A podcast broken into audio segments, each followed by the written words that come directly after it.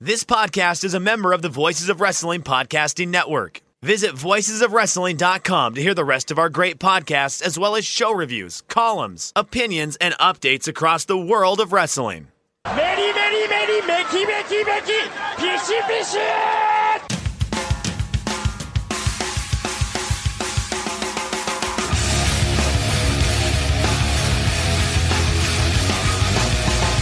Are listening to the Voices of Wrestling podcast with your hosts, Joe Lanza X out go listen to some boring podcast where they're, where they're afraid of their own shadow. Okay? Don't listen to Joe Lanza because Joe Lanza's not changing. and Rich Kraetsch.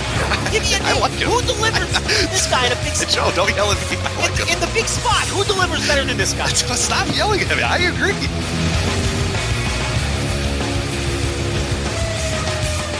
All right, welcome once again to the Voice of Wrestling flagship podcast. I'm Rich Kraetsch, alongside, as always, King of Banter, very good family man, Mr. Joe Lanza. Joe, what's happening? Uh, well, I mean, you missed a lot. I did. I've never, you know, people always say, oh, you know, oh, oh, there's Rich taking a vacation during the second week of the Champion Carnival, or you know, it's like everything back in the old days. Wrestling happened every day. You, you know, there was always something going on, and it was always the joke of. There was the one year, the one year I went during WrestleMania weekend. I get it. That one, I, I definitely that was terrible planning. But otherwise, it'd be like, oh, Rich, it's like the the third week of the G1. You can't miss it this week, or you know, oh no, it's Survivor Series weekend. Uh, Rich, you can't miss that one. Like all the other ones, it got a little ridiculous. The WrestleMania weekend one, uh, that one was fair, but this. I couldn't have picked a better week to just fucking not have internet connection, occasionally check my phone and go, "Oh my god," and then close the phone, throw it away, throw it down a fucking canyon, you know, throw it into a geyser uh, hot spring, and just run away as as much as I possibly could from wrestling news. Because good god, what a bloodletting that was last week! Holy shit! The problem is you can't possibly entirely catch up, and there's no question you're going to be like putting over. I know. I was. I try to. I'm trying to make a master list. I think you did a pretty good job on on, on Patreon, Voice Wrestling. Uh, dot com slash Patreon. I think uh, was it Monday that you did that one, the Monday roundup. I did a Monday news roundup where I, I had I, I went over everyone who had been punished to that point. Right. That's hardly it's not a master list at all, but No, because it's very hard for some of the larger corporate entities to punish people without, you know, super hard evidence or in some cases the uh, people are still being investigated. So the list is far more extensive when it comes to the accused. And with you not being around while it was all going on, it was so crazy. I was trying to do like news updates behind the paywall all week long. And the problem was I would set up some notes and get ready to record. And every 15 minutes there'd be another deluge of news. It just never stopped. And it was 24 hours. And it, it was just uh, surreal, you know, and, and and it was hard to keep up even sitting home on your phone the whole time. And with you being gone, I mean, there's no question. I mean, you you you've definitely missed some, and there's going to be some that slip through the cracks and and don't get punished or get swept under the rug. That's inevitable. And you are definitely going to put over some kid touchers at some point because there's no way that you haven't that you've seen it all. Like because you weren't even around. right, right. Especially like the indies ones, because like you you had mentioned on that news roundup as well that like here's the people that have been you know punished or fired or you know whatever, but like there's a lot of dudes and and that are on the independents or whatever that it's just like they can't really be fired. They can just sort of be shunned or, or you know or blacklisted or whatever. So like they you know like they've been named but we won't know that they officially are like quote unquote fired from anything until you know bookings resume and that person never gets bookings again. And we can go oh yeah okay that was you know one of the guys that was that was listed. Because yeah like I, I was trying to follow as much as i could with again i was very glad to be away at national parks where i had no internet connection or whatever but what i was finding is that like I, I forget. You might remember the name. I don't even remember the name because it was such a cra- crazy busy week. But who was the? I think it was a UK guy who had been gone for a while, came back, was like dancing on the graves of people that got named, and then got named himself like three minutes later, then deleted his Twitter. That was like a hundred you. Damn it! There, was, was the a- one that was like it was like grand opening, grand closing for whoever this was. Oh my Oh, god! you're, you're talking about you're talking about Josh Bodom. That's it, Josh Bodom. He like re he like reintroduced his Twitter account and was like, yeah, yeah, I forget even who he was dancing on the grave of. This is what like, he said. He, he yeah he had been sh- he'd been shunned since the ref incident. Yeah, where correct. He beat up Right, the ref, and um, so he reactivates his Twitter account to basically say, "Oh, you guys want names? I'll name some names." Because you know he's just gonna burn it all down. right, He doesn't give a shit anymore. Yeah, he's got nothing Right. to protect anymore. Rich, literally five minutes later, he gets accused and immediately shuts down his Twitter account again. It was the quickest Oh my god! resurfacing and then recanceling in the history, Jesus. and, and and he was hardly the only one. It, it, it became like a running gimmick where as soon as a wrestler came out to support those that were speaking out, you knew within the hour they were going down. It, it's just it happened multiple times. His was just, you know, the most egregious example of it because he's had a terrible reputation forever Right, anyway. right. I like the, uh, the the progress leadership. That was always great too. They're like, all right, uh, we're we're getting rid of these people. These are the new people. Wait, no, those people are gone too. And then like, oh, was it OJO or whatever? Was like, all right, OJO is now like the official. And then he said something, and then like literally like twenty hours Hey, you later, talking about Michael? You talking about Michael Oku? yeah, Michael Oku. Yeah, that's it. O- What the Oku, hell you yeah. calling him? OJMO or whatever is, is OJMO. I thought you were saying OJO. no, And I was no, like, no. Sorry, uh, OJMO. What's. OJO? You talk so fast. Like you're the fast talk. You've always been the fast talker That's of the true. show. It, sa- it sounded like you're saying OJO, and I'm like, who the fuck is OJO? You he talking about Oku? Well, you were saying OJMO. You're, Yes. you're slipping the M in there. Yeah, sorry, sorry, but you talk uh, so fast, I can't hear the M.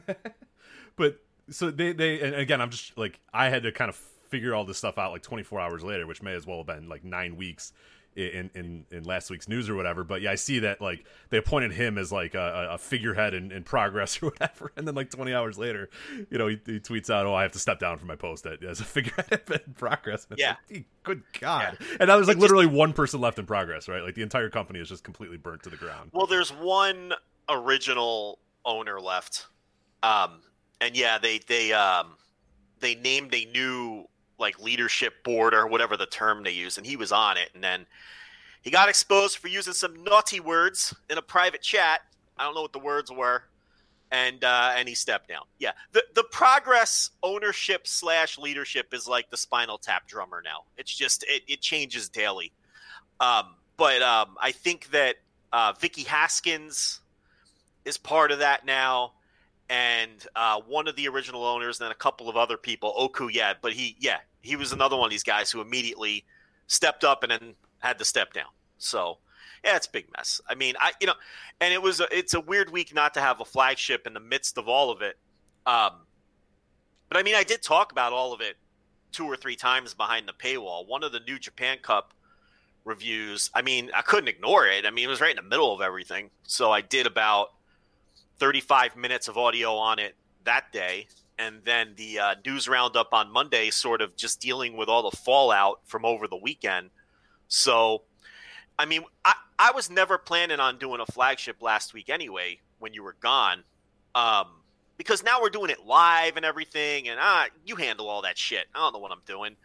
And I was just going to take the week off and do all the paywall audio with all the New Japan Cup shows and everything. And, um, but it's not like it, it had to be discussed though. You can't just punt the topic. So I made sure I talked about it at least a couple times um, behind the paywall. And now, you know, there's still there's going to be more allegations trickling in. I'm sure. I mean, as more women become comfortable talking about things, but we're mostly dealing with fallout now. And I think there have been a few more firings or punishments since I talked about it on Monday, but there's still a lot hanging out. And it's like, I've been saying this all along too to the listeners, but I think people need to prepare themselves for a lot of these guys skating. I mean, it doesn't like Matt Riddle, it doesn't appear he's going to be punished right publicly in any way because he made them aware of it years ago. You know, when they signed him. You know, apparently. So it's like they were aware of it and already did their investigating and they're vetting of that whole situation. So when Candy Cartwright came out with her stories, it didn't catch WWE off guard. Um, you know, and that's not me saying they're right or wrong for not punishing him. I'm just saying it doesn't look like he's going to be. I mean, he debuted on SmackDown the same day. They briefly took took down, you know, the preview, hyping his debut for about an hour, and then they put it back up, and then his match aired as usual, and you know, it was like a hero's welcome to the brand on top of everything else. So they're just full steam ahead with Matt Riddle, you know, and um, I guess they had the conference call with the UK guys earlier this week. I, I, you know, the days are starting to blend together because we know that you know Jack Gallagher was fired hours after his accusations because he just came clean and said, "Yeah, uh, you know, these it's all true." So they they just let him go immediately, and he didn't get the good luck in your future endeavors either. He got the cold. This guy's gone. Really, you know how they have the right, two different. right, right. Oh yeah, yeah. He got the get the fuck out of here release. He got so. the we have come to the terms on the release of Jack Gallagher. Period. Yeah, done. yeah. Yeah. Stop. Yeah. So, you know, that's hit and he's done. I mean, he's one of the guys who will never wrestle. I don't think he'll ever wrestle again. Um and then, you know, a couple days later they fired Travis Banks and Ligero. And I think they've suspended since the last time I've talked about this to the listeners. They've suspended Joe Coffey. So and then the rest of those guys, and I'm looking for it, but I can't find it. Wolfgang, um, Sid Scala. Who else from NXT UK? Let me pull it up.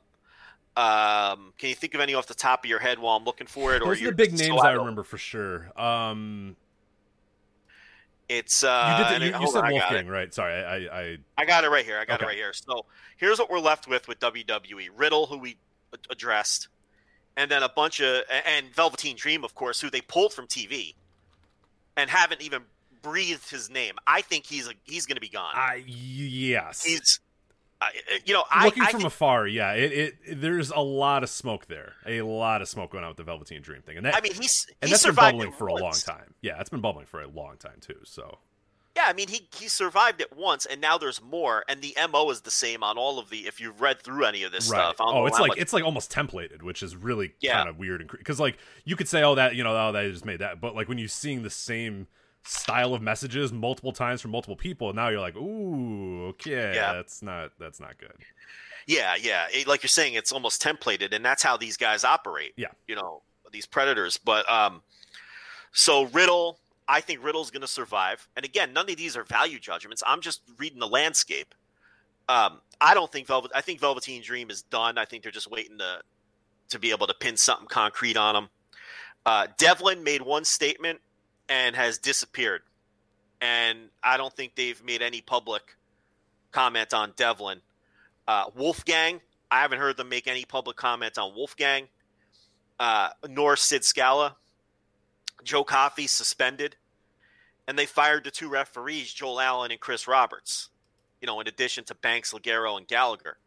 And since they had their NXT UK call with Triple H already, I have to think they're done disciplining the NXT UK guys unless they're, you know, the investigations turn some new things up or there's some new accusations. So, you know, it looks like Joe Coffey's going to survive too.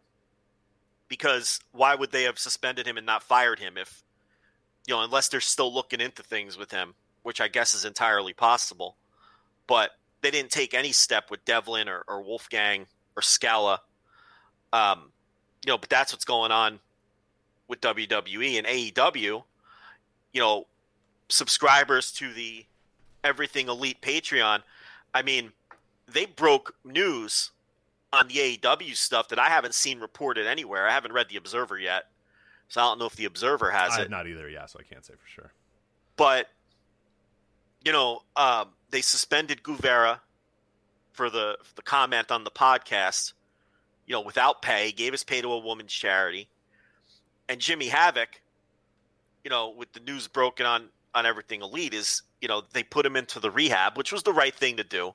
The man clearly has issues. um, and he's going to retire. And it's like, you know, I've been saying all week long, Jimmy Havoc will never wrestle again. I mean, no one's going to book him. So it's like you can call it a retirement, you can call it whatever, but you know, I don't know if he's going to face any criminal charges for some of the things he's been accused of.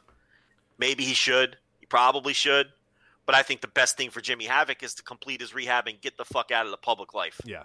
I just you know when when you when you read about the details of the accusations and it's not like in the case of Havoc this stuff wasn't really a secret.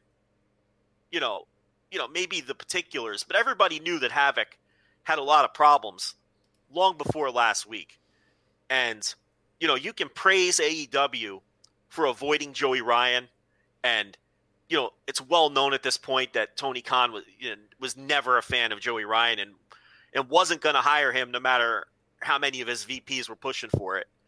I mean, and we were told that directly. Joey Ryan was never going to work for AEW. Yeah, even before, yeah, when, when all the rumblings were going on, and it seemed so obvious that Joey Ryan was was AEW bound, and we were the ones saying, mm, "No, don't uh, Yeah. don't buy that one."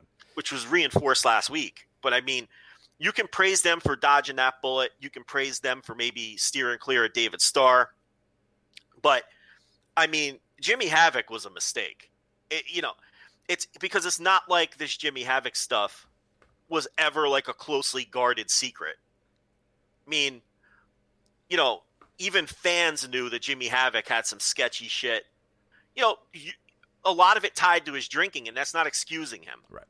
you know but and i and i think that they handled that properly. Instead of just cutting the guy loose you know they're like okay you know what? We're going to help this guy get the help he needs and then we're going to just wash our hands of him. Then we're going to wash our because you know by saying that you know that they were going to send him to rehab and then reevaluate later you can read through those tea leaves. He was never wrestling for aew again. I mean he was they were going to get him through rehab or at least attempt to do their best to try to help the guy out from that standpoint, and then they were going to wash their hands of him. But it looks like he's taking the decision right out of their hands anyway, and and he's going to retire. And Guevara, I mean, he'll be back, and he deserves to be back. I don't think Sammy Guevara deserves to be shunned. Um, he said a stupid thing. He said a you know edge lordy thing on an edge lordy podcast, and um, I obviously am not one to cast stones in that direction. I mean, you know, and and you know he deserved punishment, and I think he got fair punishment.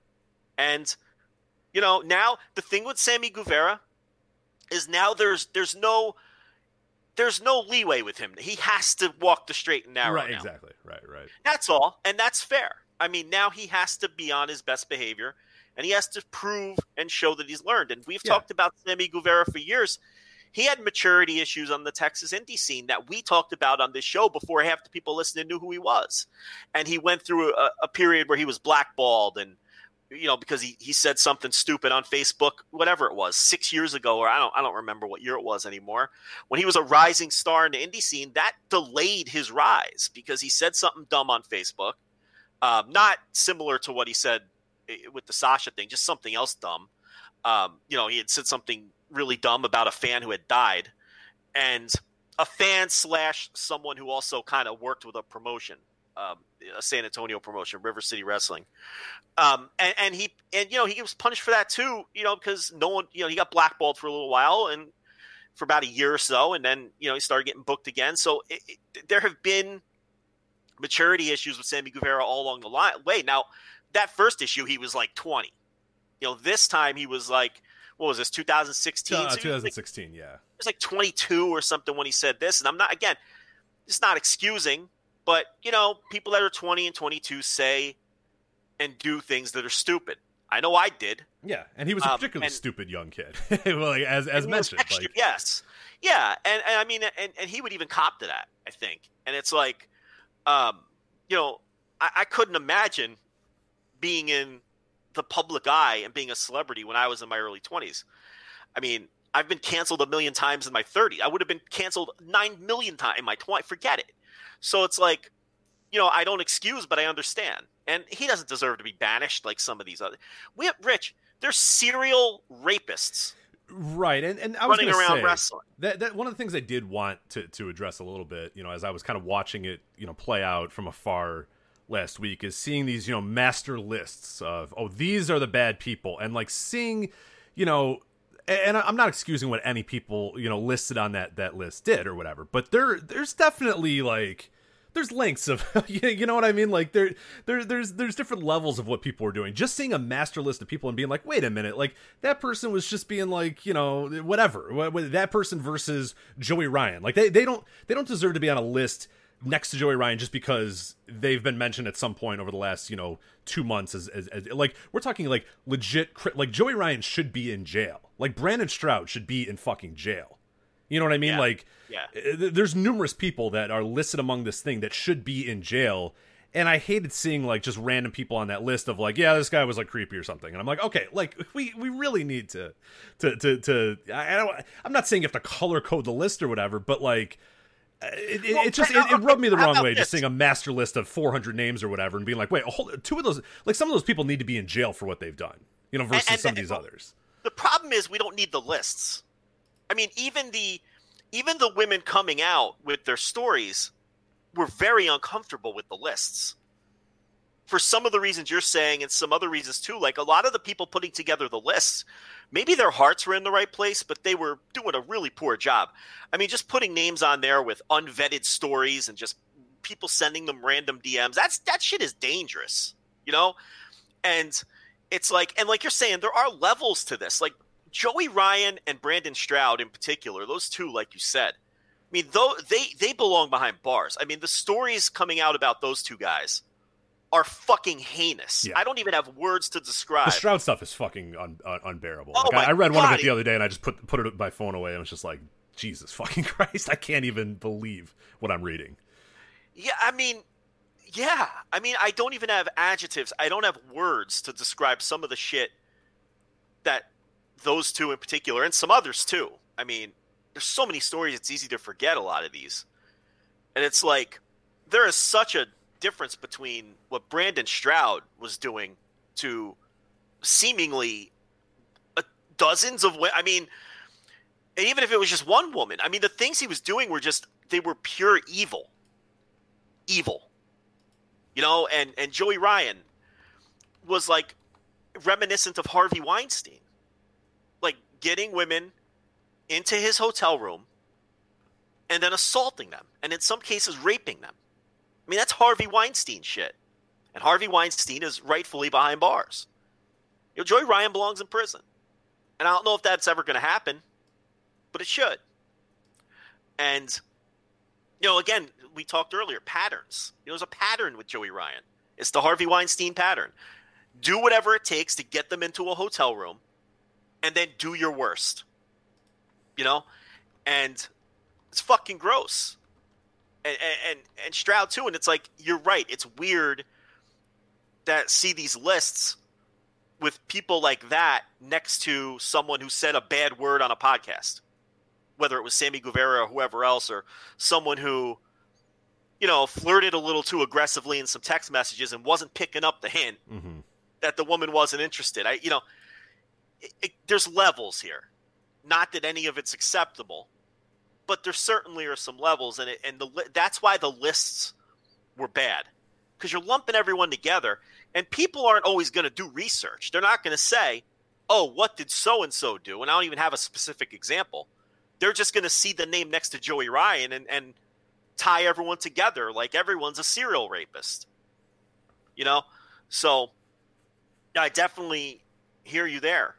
But um, a lot of the lists, though, have faded because I think people kind of realized that they people were most people were very uncomfortable with the with the lists. yeah okay uh, that's good to know at least It's- So, one of them one of them came down because there were two different two or three different lists being uh, generated and and one of them the twitter account was down very like within 48 hours of it going up because i think there were just so many loose accusations being thrown and then people lawyering up you know um you know like trent seven yeah he was, he was the one that I definitely saw he is lawyered up. And look, I don't know enough about his accusations to speak about them, and I'm not going to do that. But he's just an example of some Matt Riddle lawyered up, and and there there's many examples. Devlin appears to have as well probably which is why he's disappeared. Yeah, and it's like you you start throwing people's names on lists, and if if some of them have legitimate counters to these stories, they're going to lawyer up and come after you, which is why that one Twitter account disappeared and that list disappeared. There's a couple others floating around. But you even have accusers saying, hey, pump the brakes on these lists. I mean, you know, it's it's it's a little irresponsible to be lumping everyone together. But you know, Impact.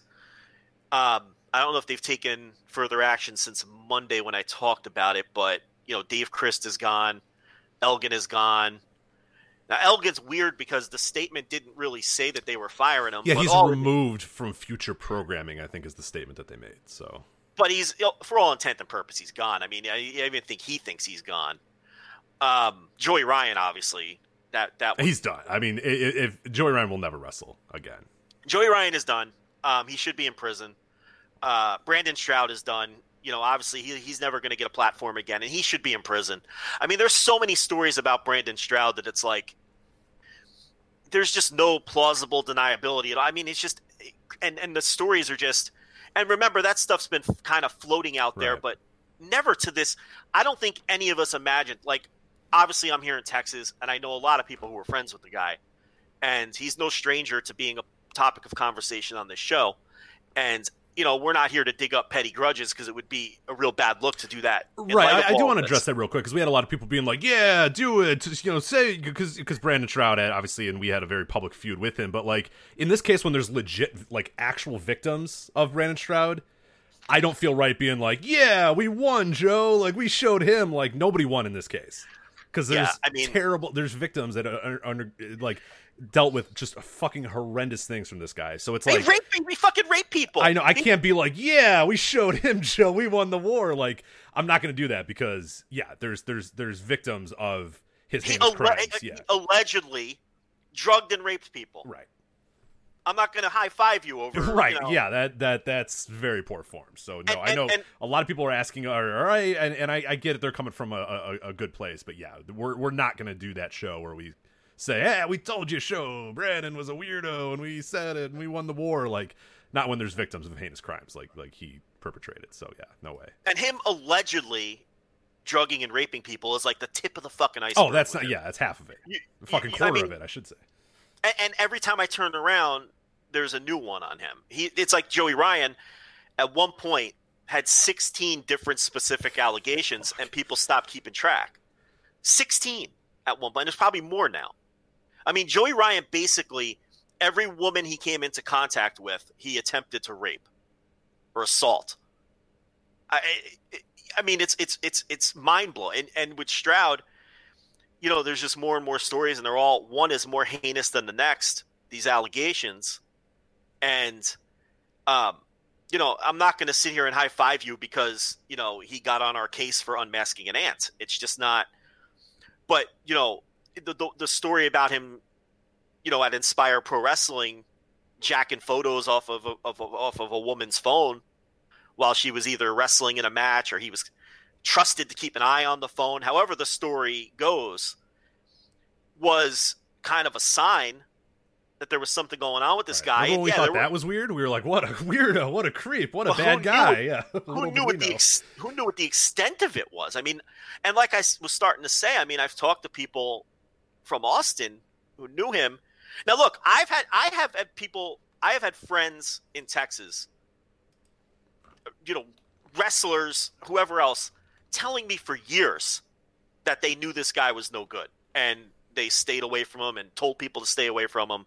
But again, and I've talked to people this week from Austin who knew him and worked with him and were close with him and were friends with him, but none of them had any inkling it was that bad. You know, it, it's like it, it's similar to what Meltzer said about the people close to Joey Ryan who were like, it's like, and I know a lot of people say, well, how do you not know? Well, I don't know. I mean, I don't know what all my friends are doing. How, you know, it's like, I think we all know people who we think might be a little creepy, and it wouldn't necessarily shock us if it turned out that they were, you know, doing something illegal or, or, or, or horrible. But, like, I don't know. Like, Rich, what if you got accused of something, you know, Jeez. super heinous, or, or, or, or, I did? Oh, God, it's like- No, but I'm saying, like, how Right. I, I don't know what you do. you know, I have no idea what you do. Right, You know, like, the, the extent of what we talk is like we get on the show here and for five minutes before we get on and, and, and talk. You're not like, hey, Rich, what'd you do last night? Or hey, what were you doing? Like we don't text each other on that level. We don't know each other on that level. So yeah, I, I honestly have no fucking clue what you do Monday through Thursday most weeks. You, you know, like I have no idea. I, And even if- I kind of assume what I think you know, I know what you do, but I don't know. Yeah, I have no clue. and even if we did, like, I still don't know what you do. It, what fucking like everyone has skeletons in their closet, and but some of some of those skeletons are, are you're a fucking serial rapist, and some of them are, you know, fucking mundane. I, but I, I have no idea what your skeletons are. You know, it- how am I supposed? It's like so I don't I don't know from that aspect too. Like I don't know if it's right to just hold people's feet to the fire because they knew somebody or they were even friends with somebody. Because the people I talked to had no clue the extent of the shit. And believe me, I've heard the whispers and you know about some of the things that people thought Stroud has been doing throughout the years because I know people who know him, but none of them ever approach this stuff. Is what I'm trying to get Right. at. Like, so you know, it's just, um, yeah. I mean, and and and years ago, um, you know, which which started our lovely relationship that we have with the fine people over at Reddit. Yeah, I made that. I, I mistakenly because I underestimated the power of Twitter, and I made that tweet on my personal account that a big story was going to break in wrestling, and you know that was the Brandon Stroud phone thing with Inspire. Right. And the reason I made that tweet on my personal account was because, okay, I have a wrestling account with, you know, however many followers we had. We got like 15,000 followers or whatever, where, you know, we talk about wrestling and wrestling news. If I had a legitimate, like, huge story, why wouldn't I have tweeted it on our wrestling account? Right? That was what I was trying to say at the time. Like, I tweeted it on my personal account because it was a big, because I underestimated the power of Twitter and I was just trying to talk. I was just trying to send a tweet out to my friends and people in Texas. You know, it was a big story in that context, right? But what I underestimated was that there were people following me who knew me from this show, and as a fucking Z-list wrestling personality or whatever, or or, or pundit, and they ran with it, posted it on Twitter. But that was the big story that Brandon Stroud who was a rising star at Uproxx, very high profile match reviewer and all those sorts of things, involved with Inspire Pro Wrestling, was about to go down because of this creepy phone thing that happened because I had heard the whispers and I was like, this is about to break. I never meant for it to be. I had Dave Meltzer emailing me. What did you hear? Was it something about John Cena? right. I remember that. Everybody was like, and and I'm like, Dave, I, it's not. It's like this thing that just spiraled out of control because I I underestimated the power of my little personal Twitter account that had like 300 followers. Rich, I had 900 followers within like an hour of the tweet, and it just spiraled out of control. But you know, I don't know if a lot of people know this, but all I meant the big, the quote unquote big story was Brandon Stroud phone scandal with with Inspire. Um, so at the end of the day, like I guess my big story did come to fruition. It just took five years, but um, that's all I meant by that. Like if I had a legitimate big wrestling story, I would have fucking tweeted it from the Voices of Wrestling account. Because then people were like, "Oh, he's just looking for attention." Tweeting something like, you're if I was doing the opposite. Yeah. if I was looking for attention, I would have tweeted it from the account that actually that people follow. I wouldn't have tweeted it from my little dopey account.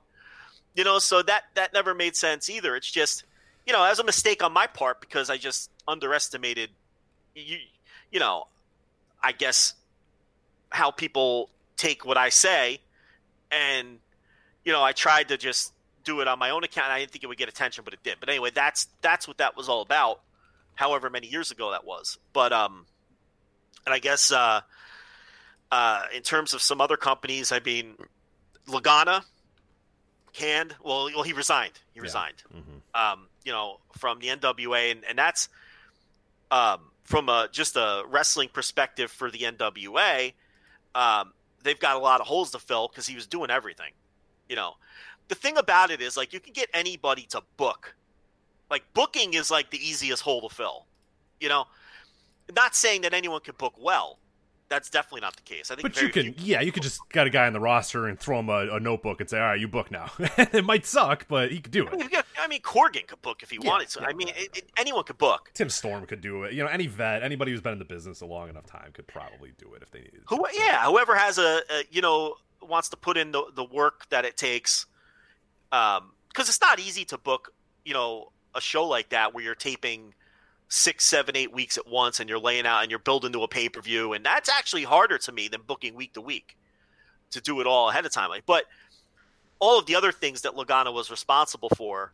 So I think you know the NWA show is is in is in some trouble here. I mean, yeah. they have a oh, lot it was as, as much of a one man show as you could possibly have. I mean, Lagana was literally filming everything, editing everything, releasing everything, posting on the Twitter, posting on the YouTube, doing you know like like short of you know yeah like you said, short of maybe funding it. It was pretty much all Lagana at that point. So that that is a hole that like I don't know that you can just say, all right, uh, you know, Storm, you know, go edit the the, the, the weekly show. And he's like, what? No, I don't know how to do that. Are you kidding? Like like that. It, it's gonna be just picking that up, just picking that up from where it was left off.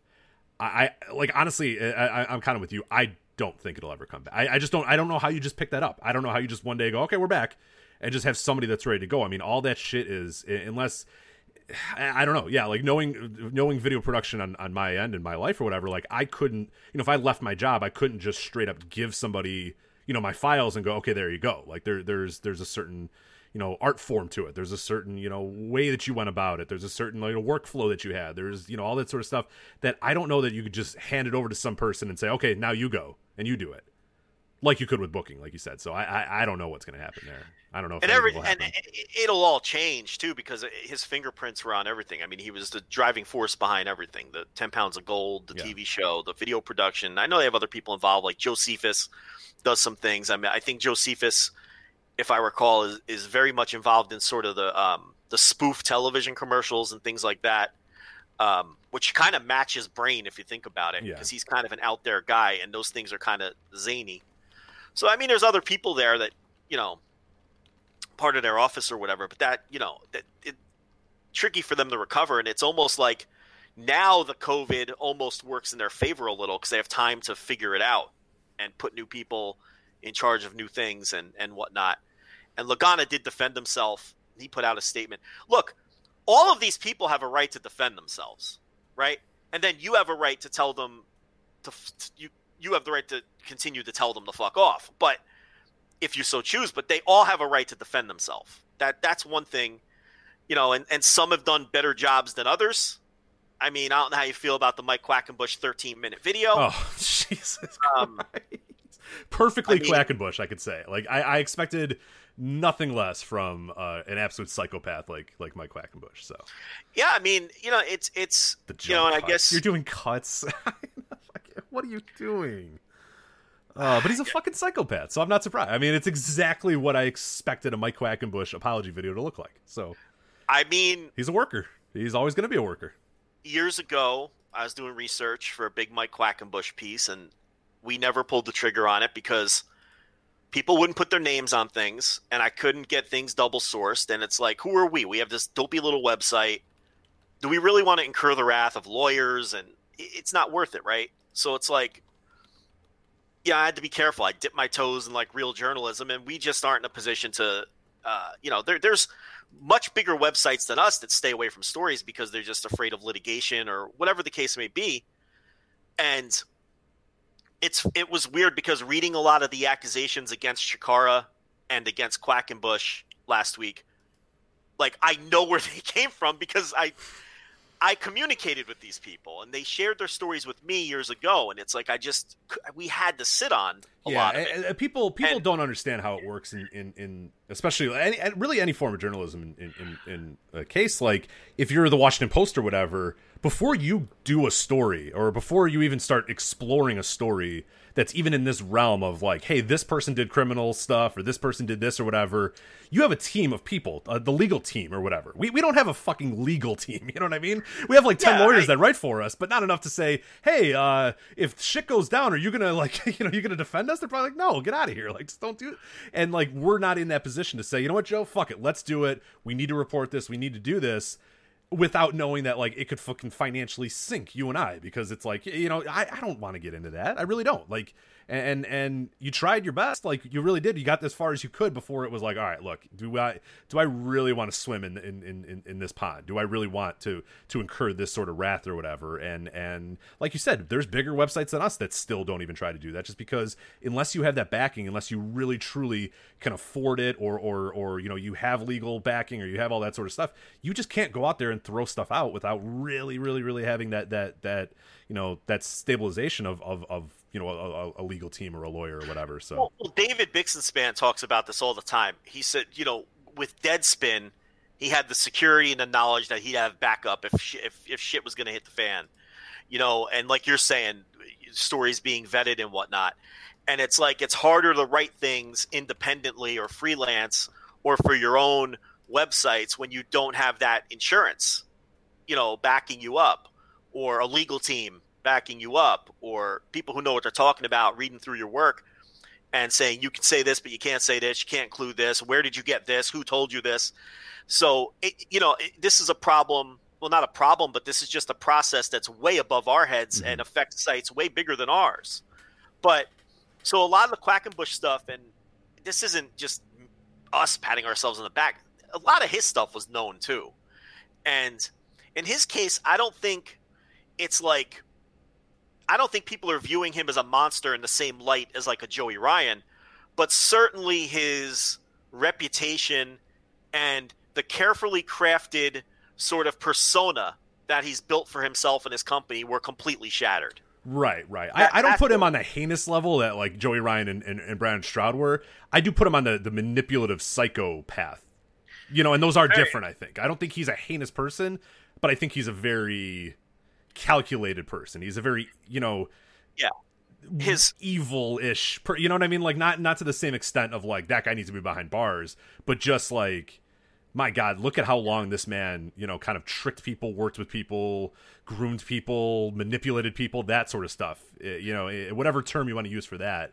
That's yeah. where I kind of put Quackenbush versus like you know your Joey Ryan's and, and, and Brandon Strouds or whatnot. So yeah, and I just think his his personality was so carefully crafted too, like his whole persona, and I think that was all you know, and and and it fooled a lot of people. And you know, we we have running bits about Chikara, and and you know, we had that piece we were going to do, and and we've we we kind of stopped. We we were at one time covering Chikara, and I think both of us at different points in time were Chikara fans and the promotion just drifted away from what we like in pro wrestling. But it's like, with all of that said, I do genuinely feel bad for Chikara fans because that was a carefully crafted world that was a lot different than anything else in wrestling with very intricate storylines and a lot of emotional buy-in right oh you were you were, when you were a chikara fan you were invested in every aspect of Chikara. Every person that worked for Chikara, every wrestler, every person that that did anything in the company, you, you the ethos of of Chikara you bought into. That's because you had to. That was the point of the the like we can say all the time. You know, we like you know evolve or whatever. We like Gabe Sapolsky, but we like because of his booking. Like nothing against Gabe, but like I'm not going to jump off a fucking cliff if Gabe tells me to. But like Chikara fans, that what you had to buy in 100. percent You had to buy into Mike Quackenbush's vision for pro wrestling and, and the art form yeah. of pro wrestling and the art form that Chikara offered. And yeah, you were you had to be all invested in in the seasons. It was a, a, a television show more so than you know what I mean. Like they they did seasons. They had season finales.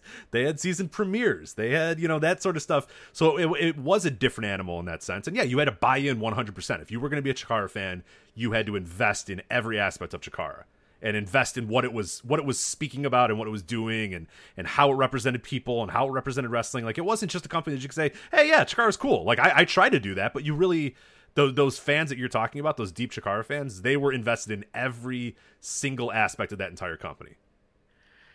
And just with the intricate storytelling and um, very detail oriented and everything matters and and you know again a lot of emotional buy-in and like you're saying sort of the um, a, promotion that was cr- carefully crafted for a different kind of fan, and it's just, and I do feel bad for those fans to some extent because we take it for granted because we're so we're so inside with all, a lot of this stuff, and sometimes you know a lot of people just buy tickets to wrestling shows and don't think about wrestling again until they buy a ticket to their next wrestling show. And I do think that there are probably a, a lot of Chikara fans who had no idea that there were quiet whispers about the cult like atmosphere and about Mike Quackenbush and, and all of that because they just, you know, they watched their, uh, you know, uh, YouTube videos and they and they bought tickets to their shows and they followed the storylines and that was the extent of their of their of their fanhood, you know, and it's and and, and yeah, there were probably a lot of Chikara fans who were deep into the weeds like us and and and suspected that this day could come. Rich, we knew this day was coming. We always knew this day was coming. It was just a matter of when. You know, and this and last week was just the perfect storm for everything to come out. But you know, Chikara is now dead, and Mike Quackenbush has removed himself as the coach of the uh, what Wrestle Factory. What does he call his school? I um, not I forget. Born, I guess. who cares? But yeah. um, you know, here's the thing about Quackenbush, and again, this is not a Joe Lanza value judgment. I don't think he's done in wrestling. I get the vibe there will be a Mike Quackenbush return in some form. I just I see the reaction to his apology, and while a lot of people are completely shitting on it, um, for like you're saying, like he did a 13 minute apology that was that was basically shot and edited like like a YouTube fucking roast video with jump cuts and just weird, you know. And and he's using his uh, promo voice and man, if you're gonna apologize on, just sit down be in a front fucking of a camera. human being for two seconds. But I don't think he is. Like, I, he's one of those, you know, and it happens all the time in, in, in entertainment or whatever. Like, I don't know if Mike Quackenbush knows who the real Mike. I, I don't know if there is a real Mike Quackenbush. You know what I mean? Like, I think he, he- he's don't know. using his he's using his how we make it voice, Right, right. inflection. You know, and it's like, I don't know, man. But there's a lot of people who thought he came off very sincere and copped to everything and took ownership. Um, and and I just, I don't know, I don't know, man. I have a feeling he survives. I think due to uh, the level of allegations towards other people sort of making his look small in comparison, and the fact that I think a lot of people bought into his apology, and the fact that he's got, you know, despite the shattered rep. See, I don't think he'll ever be the bastion of of woke wrestling hood that he no, that's before. probably done. That's probably, That's over. should be. That's Hopefully. over forever. Hope. Yeah. Yeah, that's done forever because he's broken that.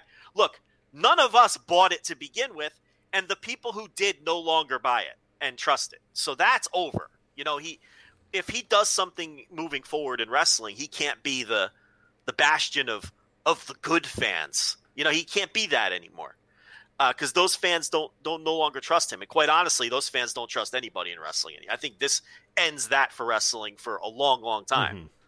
But you know, between David Starr and Mike Quackenbush, who you know a lot of people were side eyeing the two of them anyway, but for the people who bought into both of their rhetorics, I mean, eh, eh, the you know, there's a lot of people who are going to be done with wrestling. Period.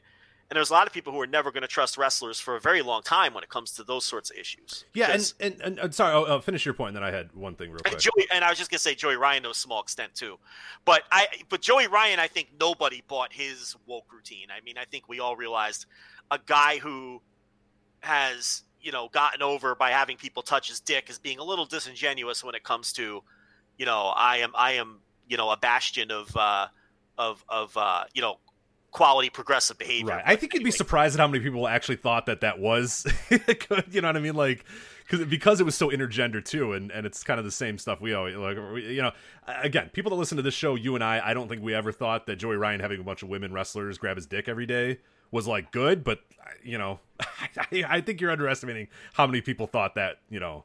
That showed progression or whatever, but Yeah. uh, the the one thing you mentioned, like the, the you know the, the wrestling fans, the you know the oh my god, you know this person's you know I, I I you know that person's woke or that person does it right or that sort of stuff. Those fans being gone and, and, and maybe never coming back is definitely one thing. You had mentioned this. I don't know if you actually said it on on, on Twitter or if you said it during your Monday uh, news recap, but I think what one of the big things that's going to come out of this, and I think it's probably ultimately a good thing that comes out of this awful, awful week and this all this horrible activity and horrible behavior by everybody is, and it's something we've talked about for a long time too, the relationship of fans and wrestlers. for a long time. And I know a lot of the I know a lot of the accusations are you know trainer to to to, to student or, or a wrestler to you know authority figure that sort of stuff. But there is a lot of like fan to wrestler stuff in here as well. And like some of that aspect of the fan to wrestler stuff is never going to go away. That is as old as as wrestling has ever been. Is is, is wrestling? groupies? Right. Wrestlers are going to, you know, uh, be attracted to fans. Fans are going to be attracted to wrestlers. That, that is always going to be an aspect of pro wrestling. There's nothing you're going to be able to do to shut that down in any That's an entertainment aspect field. of entertainment. Yeah. yeah, uh, uh, sports, uh, concerts, music, uh, anything. The fans are going to want to, you know, engage in activities with the uh, the performers, and the performers are going to be more than willing to oblige with that uh, it- it- on certain levels. That is never going away.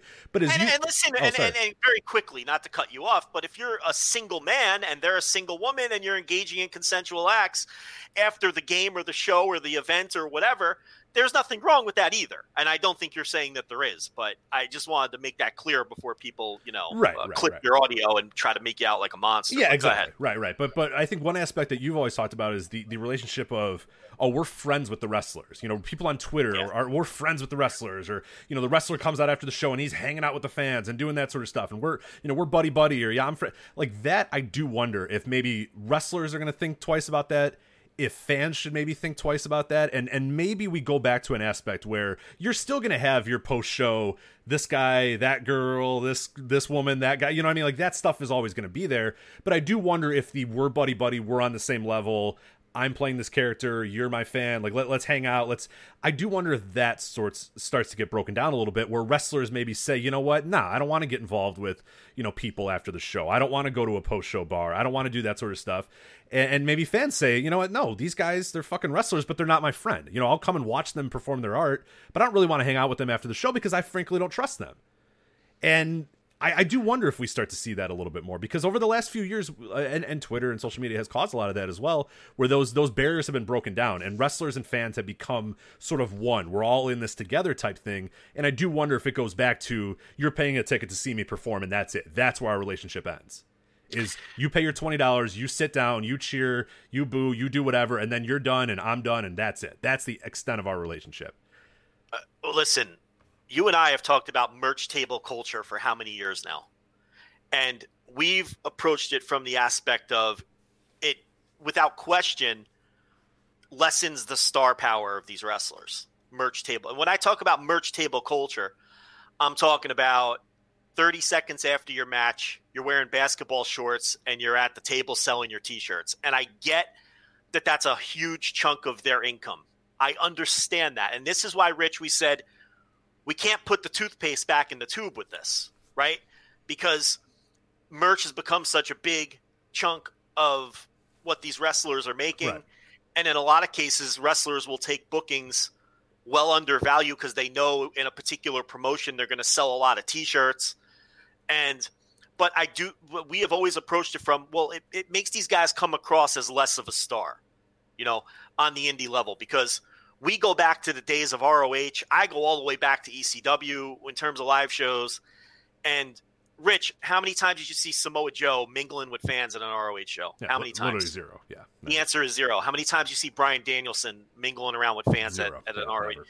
I mean, it just wasn't merch table culture didn't exist then, and the stars understood how to remain stars. Was the first time you saw Bryan Danielson at an ROH show is when you know Final Countdown hit for the main event. That's the first time you laid eyes on him. I mean, and you know this doesn't have anything to do with speaking out, but we've we've ha- we've talked about this a million times. Merch table culture has killed star power on the indie scene. But what it has done is it has enhanced this idea that you're friends with the wrestler. Because yeah, they're going to chat you up at the table, and I'm not saying they're always disingenuous. There's a lot of friendly Yeah. Oh, sure. wrestlers out there who are good guys, you know, who who love talking to the fans. And but as we now know, there were also many predators who were grooming fans. Well, we're using that that merch table as a way to to get you into their whatever their Yeah, sphere, and- whatever you want to say. You know. and people are going to say we're victim blaming, and I, and we're not. And you can say that all you want, but you're wrong. But it's like merch table culture has perpetuated a lot of this, and I and and after party culture. Why are you? I mean, after parties have got to go. They've got to go at least for a little while in light of all of this. I mean, you've got promotions charging fans money to attend parties with wrestlers after shows, in some cases charging money so that these fans can go to these parties and then, you know, these wrestlers can all attempt to fuck them. That's what's going on at these after parties in a lot of cases. And listen, after last week, you can't tell me I'm wrong. I have the high ground right now. Maybe in a month I won't, maybe in six months, a year. But right now I have the high ground in this discussion. That's what these after parties were, especially a lot of the ones in, in, in Europe, as we now know. These were orchestrated events so the wrestlers could attempt to fuck women, and in some cases, women that were minors, as little as as as you know, as young as 16 mm-hmm. Which I get some of the local laws, it wasn't technically illegal, okay, but if you're a 35 year old man fucking a 16 year old, legal or illegal, we I have an issue there. And, and and in a lot of cases, that's what these after parties were. And and look, you know, I talked to someone who I consider a friend who lives in Europe who was saying, look, it's not the same as the United States. A lot of these indie shows and these promotions, we all live in the same town and we're all the same age. And it's just different because, you know, you work with these people, you went to school with them, you, you know, the show's over, you, you go to the after party and then you see them around town and it's just closer knit. It's not like in the United States where it's so spread out and, and, and, you know, we have to understand that too. The culture's a little different there. But I do think that we've got to pump the brakes on the after. But look, I have no problem with after parties after wrestling shows. How about just with the wrestlers and the crew? Why are fans at these things to begin with? Right? And especially now. Okay. I, I think it's a bad look. Am I pearl clutching a little? Maybe. I don't know. That's for the listener to decide. But if I'm running an indie promotion, I could tell you that there are going to be no more promotion sponsored after parties with my shows ever Right. again. Yeah, if, if my crew, if if I, what I'm doing is my crew and and and the wrestlers want to go to a bar, cool. I'm calling that bar and saying, hey, our guys are coming. Shut down the back room for my crew. You know what I mean? Like, let's I'm not even. I'm, I'm telling you right now, me, I'm, if I'm running an indie promotion, after parties are dead. After, in light of what's been going on, at least for the time being, they're just they're dead. You know, they're just got. And I'm going to tell you another thing I do if I'm running an indie promotion.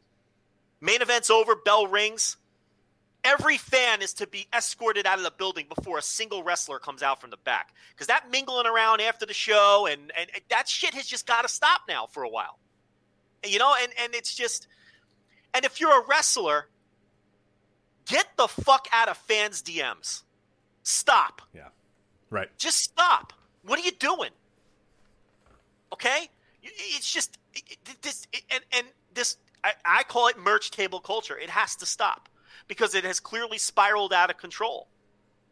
You know, and it's just uh you know, you we I don't trust the wrestling business anymore when it comes to this stuff. Yeah, and that's uh, one one thing I do want to because I, I I did see you taking some flack on on Twitter last week too when you were talking about why are we still training minors in wrestling and, and, and some people took that as you saying it's the minors' fault for you know getting no uh, It's- yeah and that's such horseshit. Uh, what, what, what, it's obviously clear to all of us that the solution is to stop raping people. yes, of course, nobody is arguing that. Of course, but that is such a, a, a just a basic boilerplate thing to say. Surface level Yeah. shit. Stop raping know- children. Yeah, no fucking shit. Of course. That's the yeah. easy way to solve this issue. Of If course. I say if I say maybe we shouldn't uh, book minors anymore, and your comeback is, well, maybe we should get rid of the abusers. You're saying nothing. Yes, Don't you realize that you're saying nothing? That's an empty sentiment. You're, it's just an empty platitude that means nothing because we all agree that we need to get rid of the abusers. It means nothing what you're saying. You're saying words that that equal zero when you say that. We all that's the baseline. That does that shouldn't need to be said. Every time we try to come up with a solution for this stuff, we shouldn't have to preface it with, well, we need to get rid of the abusers, but we can also no, we all agree we need to get rid of the abusers. That's baseline, like Rich just said. So yeah, and I will not back down from that stance. no, and, and That I think that's I think you're, you're I think you're 100 percent right on that, that that too. And I was I think Jordan Grace was one that that talked about it, and she'd obviously been a, a, a you know Veda Scott. Yeah, oh, They yeah. So there, there were quite a few that, that backed you up. I know Dan Barry was actually an interesting conversation. He initially started to kind of argue, but you know, to, to his credit, started to listen a little bit and said, "Oh, you know, ultimately, I, I, I do agree." You know, what Can you're I saying. talk about that for yeah, yeah. Go ahead, because that was actually I- I I, I enjoyed that. That was a nice conversation. So I don't mean to keep cutting you off. yeah, no, it's fine. No, it's it's we're, this is an interesting conversation. This is you know, it's just flowing here. every person who came at me for saying that maybe minors don't belong in pro wrestling until there's some fucking regulations Until the wrestling oversight. can actually fucking regulate itself. You know, because I wrestling cannot has proven that it yeah, cannot regulate. we itself. Wrestling can't handle it anymore. So now we need to do something else about it. So anyone who came at me for that with the victim blaming stuff or, or, or the critique or you're taking away children's dreams or whatever the fuck, like I give a fuck about that. Okay? If you're 16 years old and your dream is to be a pro wrestler, it's not going to kill you to wait 14 months. Okay? It, it really isn't. Okay? And, and it, it- they've proven I can't. But the point here is anyone who's come at me with that, who then, Rich, how many times did I say, hey, listen, you're coming at me. How about we have a conversation? And then when I talk to these people, and we had a series of tweets. We all came to the we're all on the same side here. You know? And the Dan Barry conversation was was a perfect example of that. He came at me guns blazing because we're all tense right now. And we hate what's going on. But then we exchanged some ideas, and at the end of the day, we were in agreement. You know, and it's like we're all on the same side. We got to do something here. It can't just be the status quo. You know, I won every single person over who challenged me on that to some level. Maybe they were still iffy on the idea of completely keeping the the minors out, but they at least saw where I was coming from, and it's from a good place. Okay, where else, with no oversight and regulation, can children just commingle with adults in this sort of environment? It doesn't exist, Rich. People were just making such horrible examples. Oh, well, then why let kids play sports? Well, here's the thing kids play sports with people their own age and people their own sex. It's not co-ed. You, you're you're eight. You're you're fuck. All right, eight eight is out there, but your 15 year old daughter doesn't play soccer with a 37 year old man. That's the difference in an unregulated environment where and, and- and where they're being physical with each other on top of everything else. Let's put abuse aside. Let's put sexual abuse aside. Why are children taking bumps at 15, 16 years old and getting concussions, low grade concussions, which we know they're getting from pro wrestling, from taking bumps? This is your topic, Rich. You've been talking about Oh, it yeah, for years Absolutely. More dangerous than the than the full on concussions? Are these repeated low why are we doing that to not to unfully formed fucking brains and bodies to begin with? Outside of abuse. What other sport or activity? And i'm sure someone could come up but how many other sports or activities are there where it's a completely unregulated environment that we're sending our children into with adults? Okay? There's child labor laws for a reason do those uh, do child labor laws intersect with wrestling in any way, shape, or form? Can I book a 16 year old on a pro wrestling show tomorrow and hold that show at 10 o'clock at night and put that kid in the semi main event at 12:30? Who's this, who can stop me from doing that? In a locker room full of sexual predators, being trained by God knows who, who has no accreditation or uh, no background check. Anyone could be a wrestling trainer as it stands now. I've been wrestling for six years and I'm a fucking creep and I've got gigabytes of kitty porn on my computer. I can go be a wrestling. No one's going to stop me. Yeah, there's one that's still doing it. I just got an email from uh, from him yesterday. So uh, down It- in it's uh, like- Florida, good old friend that still survives everything and, and keeps on going on. And Yeah, it, at least he's known. You're talking about chasing Rams. yeah, right, right. Who hasn't stopped at all? It's like, yeah, this guy's a fucking creep, and he's like, yeah, all right, You know cool. what? You know what though? With Rance, at least he's known, and he's and and his shit is on like public record. And if you send your kid there like Izzy, you're a fucking psychopath. Okay, but at least you know what you're getting into. There's hundreds of other scenarios where no one knows what they're getting into. Right. How can we just let anyone train pro wrestlers with no certification, no oversight, no regulations, and then oh by the way, people telling me it's okay to keep sending kids there? Are you fucking out of your minds? Until there's oversight and regulation, shut down the minors. No training, no booking. It isn't going to kill these kids to wait till they're adults and then look. We got to draw a line somewhere. You want to make a decision once you're legally an adult.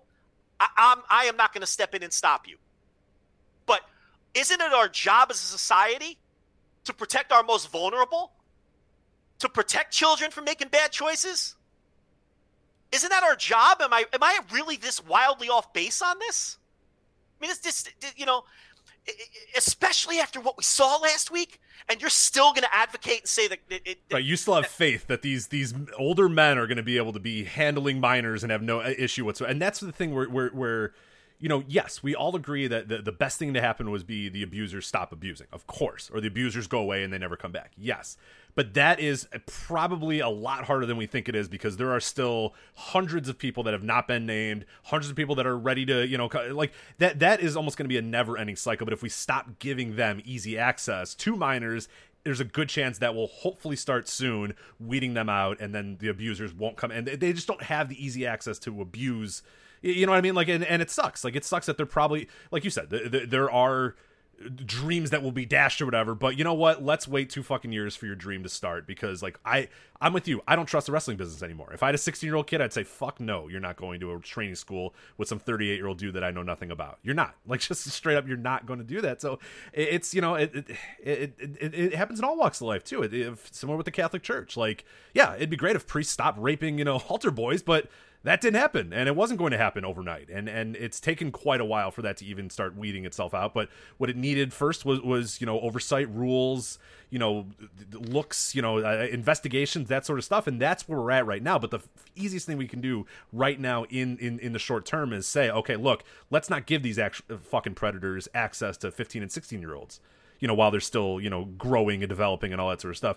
We take that access away and then we'll, we'll work on the other steps too. What the speaking out was a great start, a great start to the whole movement. Let's go one step further, and then we'll keep going and keep going and keep going, and then hopefully in due time we can start trusting this wrestling business again. Because right now you can't fucking trust it. And anybody who still still trusts the wrestling business, oh, it's okay. I'll I'll send my 15 year old daughter to go get trained by some guy. Like, dude, you're you're I I don't know what to say. I guess you're a better man than I because I don't fucking trust anybody anymore in wrestling. So, and that's not to say that there aren't good schools and there aren't good trainers and there aren't schools that do it the right way and do have the proper insurance.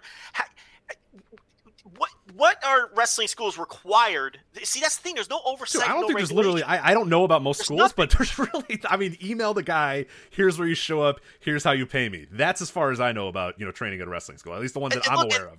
And that's not saying that some of them don't take steps that they're not legally required to take to make sure that they're doing a good job. I don't want to throw all of them under the bus. You know what I mean? It, it's like at the same time, I don't want to throw out some names of ones that I think are good because there's stories coming out every day, and I don't want to get burned. That that's where we're at here. But it's like, you know, until you can tell me that every wrestling school is required to have insurance, is required to have accreditations for the trainers, is required to have background checks for the trainers, is required to have special classes segregated for minors, is required to have female trainers for female wrestlers, is required to have uh, some kind of government oversight and check-ins and safety checks and building temperatures and is requ- and, and just basically is just be- have the same requirements as any other business that's going to be handling minors, I am perfectly okay with standing behind my stance that minors have no business in wrestling. And until you can come back to me and tell me and give me a good reason why minors need to be involved in wrestling, you can call me a victim blamer all you want. It's not going to affect me at all. Tell me why why minors need to be involved in pro wrestling. Why? Why is there a need? Why must minors be involved in this? It- there's no no one has been able to successfully answer that question. especially when I after posed this to week. After this week and the the heinous stories out there about you know so many people that regulate it, Yeah. have real oversight, real accreditations, real, and, and then I'm okay with it. Yeah, get and and you know who should really be the, the good ones, the good trainers, the good schools, whatever. Those should be the ones at the top of the list, saying, you know what, we're gonna do, we're gonna do this, we're gonna set the standards Yeah. for what we're gonna do, and and and and yeah, then I would start tr- trusting you know the business a little bit more if those ones come out there. And, and say that, but yeah, like you're saying, the people I, I cannot. After reading that last week of like, no, it's fine. Like, yeah, dude, what are you? How could And you I could- trust anybody after this week? How? And I can tell you, even if all of that is done, and we're and we're training minors in at least some kind of regulated environment, because nothing will stop abuse, but you can at least attempt to mitigate it. right. I am still I still advocate not booking people until they're 18. I don't think people should be wrestling. I don't think children should be wrestling on on pro wrestling shows. Again, maybe I'm pearl clutching here. maybe uh, you know you disagree. I why, why, why? What is? Why should minors wrestle? Give me a good reason why minors belong in a pro wrestling locker room, an independent wrestling pro locker room, with what we know goes on in there now after the last week. Why? What's the reason that this has to be a thing? Why can't they wait till they're an adult? And if you really want me to go crazy, you want me to really go crazy, Rich? Ah, go ahead. Fuck it. Do it live. You know, if I, if you're going to train under the age of 21, you should show some sort of proof that you're pursuing some other form of education. You're either still in high school, or you're going to college, or you're going to a trade school, or you have some because wrestling cannot be your number one plan. It cannot be your number one plan. I would even throw something like that in there. And maybe that's a, a going too far. But after last week, I don't think anything's going too far. I don't like the idea of a 17 year old waltzing into a wrestling school with stars in their eyes thinking they're going to be wrestling The Rock at WrestleMania. I don't like that idea. Okay? If I'm a wrestling trainer, I'm going to say, You still in school? No. Well, then come back to me when you're in school. Come back to me when you're pursuing a GED, or you're back in high school, or you're out of college, or you're out of trade school. I'm not touching you until you're 21 unless you're pursuing something else. I would even take it that far. I don't even think that's a crazy idea. In light of all of this, again, we have the high ground now after last week. The pro wrestling business does not have the high ground in any of these debates after what we just saw. So that's why I will not back down on my stance that minors do not belong in wrestling until there is real regulation and oversight and you can paint me as a bad person for that, that's fine. I'm, I'm not backing down I, I, because I don't think that stance is uh, is a is, is is a ridiculous one. I'm fired up. I'm standing up. Yeah, that's jeez. And, and look, if and if I like you just said, if you are a decent trainer with a decent school, flash that shit. Yeah, now's the time to puff your chest have, out. Yeah, to go. Say, uh, we have female trainers we have specific training classes for minors where minors do not intermingle. Children do not intermingle with adults. We have insurance that we can prove, and, and we have accreditations, and uh, we give all of our trainers background checks, and and we have a safety record of of X amount of injuries and X amount of years. And how about we broadcast that if you're a, if you're a good trainer with a good school instead of, hey, we have a guy who's wrestling on Impact Wrestling right now or you know uh, have you heard of so and so who's working for New Japan? Stop broadcasting, you know, people who have come through your school who are on TV right now, and instead broadcast why your school is different from the fucking cesspools that we had to hear about last week. How about that? For the ones that are doing it the right way.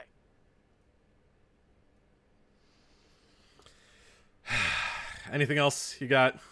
I don't even think we named half the people that have actually been. Uh, yeah, it's it's the worst part. Yeah, I, I, anybody that can trust the business on this week, you know, more power to you. But I don't know. I don't even think we are planning on talking about this. And it's like you you almost it's like you have to address these things, but it's like it's like with the thing with the victim blaming. It's like you're afraid almost to approach some of these topics because people just everyone's on edge right now and we all just assume the worst. And that's what Dan Barry said to, said to me too at one point. I don't remember exactly what he said, but he's like, "Hey, look, maybe I was aggressive because we're all fucking pissed off, and yeah, maybe we need yeah, it's fucking garbage. It's terrible." And maybe we need to stop yelling at each other and listen to each other like we just did. That was the gist of what he said in his tweet. And I agree, you know, and at that point we came to an understanding. I wasn't even angry at him. Like, I was annoyed that he quote tweeted me and tried to show me up. I mean, that part of it annoyed me but I took a deep breath and I just tried to have a conversation with the guy.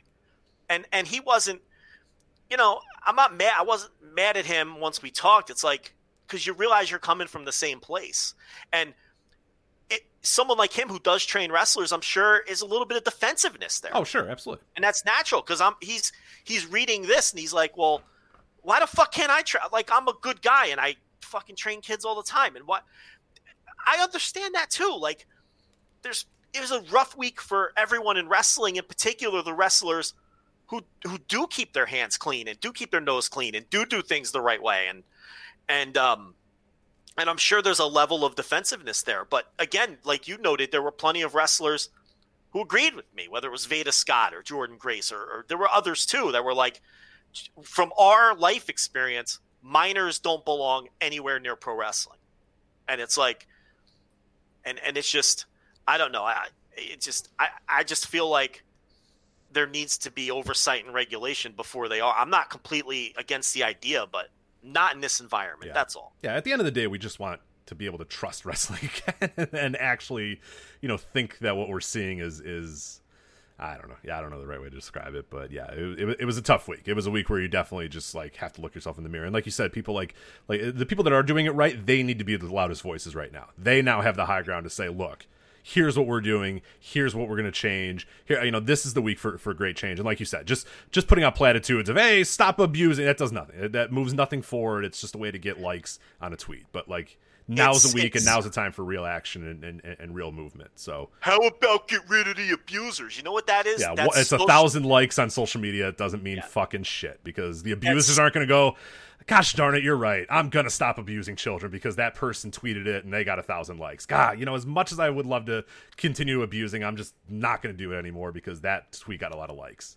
Thank you It's- for, for it's- telling me I shouldn't. Yeah, hey, criminals, stop being criminals. Oh, okay, all right, got it. Ah, Yeah, you've you figured it out. ah, you got me You've again. solved you've solved the puzzle. We need to get rid of the abusers. That Yeah. was Yeah, every abuser goes, ah, damn it, we've been found Yeah. out. No, well, well, that's it for me. I guess I can't abuse anymore because you've tweeted that we should stop abusing. So I'm done. I'm not gonna abuse. Yeah, you gotta action, action. It's typical social media. Um, uh, what was I? I, lost my uh, train of thought, but people say it all the time. It's just, it's, uh, it's just, uh, it's just empty platitudes. You know, like you're saying, it's it's social media activism. That's the term. That's what it is. It's just, you know, you throw out some tweets and you sit back and crack your knuckles and you, you you wait to see how many likes you get, but it doesn't doesn't mean anything. It's a clap tweet. Saying get rid of the abusers is a clap tweet. That's what it is. Rich knows all about the clap tweets. Oh, you I love those clap tweet. tweets. Oh, I love them. Yeah. Yeah. So I don't know. I guess we should talk about some actual wrestling at some point yeah, on this let, huh? us do that. Let's jump into. Uh, we were going to jump into the New Japan Cup uh, here right now, and I have I've not seen the uh, matches from this morning, uh, July third. The semifinals happened. Uh, was Okada and Hiromu and Evil versus Sanada. I have not seen those. You have, so we'll talk about those a little bit. I should mention as well, voiceswrestling.com slash Patreon, also patreon.com slash voices of wrestling. Uh, you were doing daily uh, New Japan Cup audio as well, reviewing the show. So if you want to uh, as quickly. I mean, those are getting up pretty quickly after the shows uh, as well. So a great way to uh, ke- you know keep up, get your recommendations, figure out what you know what, what you think of the tournament so far. Uh, so I'm not gonna like we're not gonna go match by match or or, or, show by show or whatever because obviously you can you can do that at uh, Patreon.com/slash Voice of Wrestling. But uh, overall thoughts on on New Japan's Empty Arena, uh, New Japan Cup so far as as we're now done with the Empty Arena stuff for now, I guess, because uh, New Japan uh, going to Osaka uh, starting next weekend, and, and we'll have fans half or a quarter, or no, it's a third, right? A third filled Osaka-jo Hall or whatever. But um, uh, About what'd you three think? thousand. About three thousand. Yeah, somewhere in that range. But what you know, hopefully this is it for Empty Arena. Got you know, fingers crossed. But uh, what'd you think of of uh, New Japan's Empty Arena shows so far? I think that. Um, well, first of all, uh, can I do a quick programming? Oh, note? absolutely.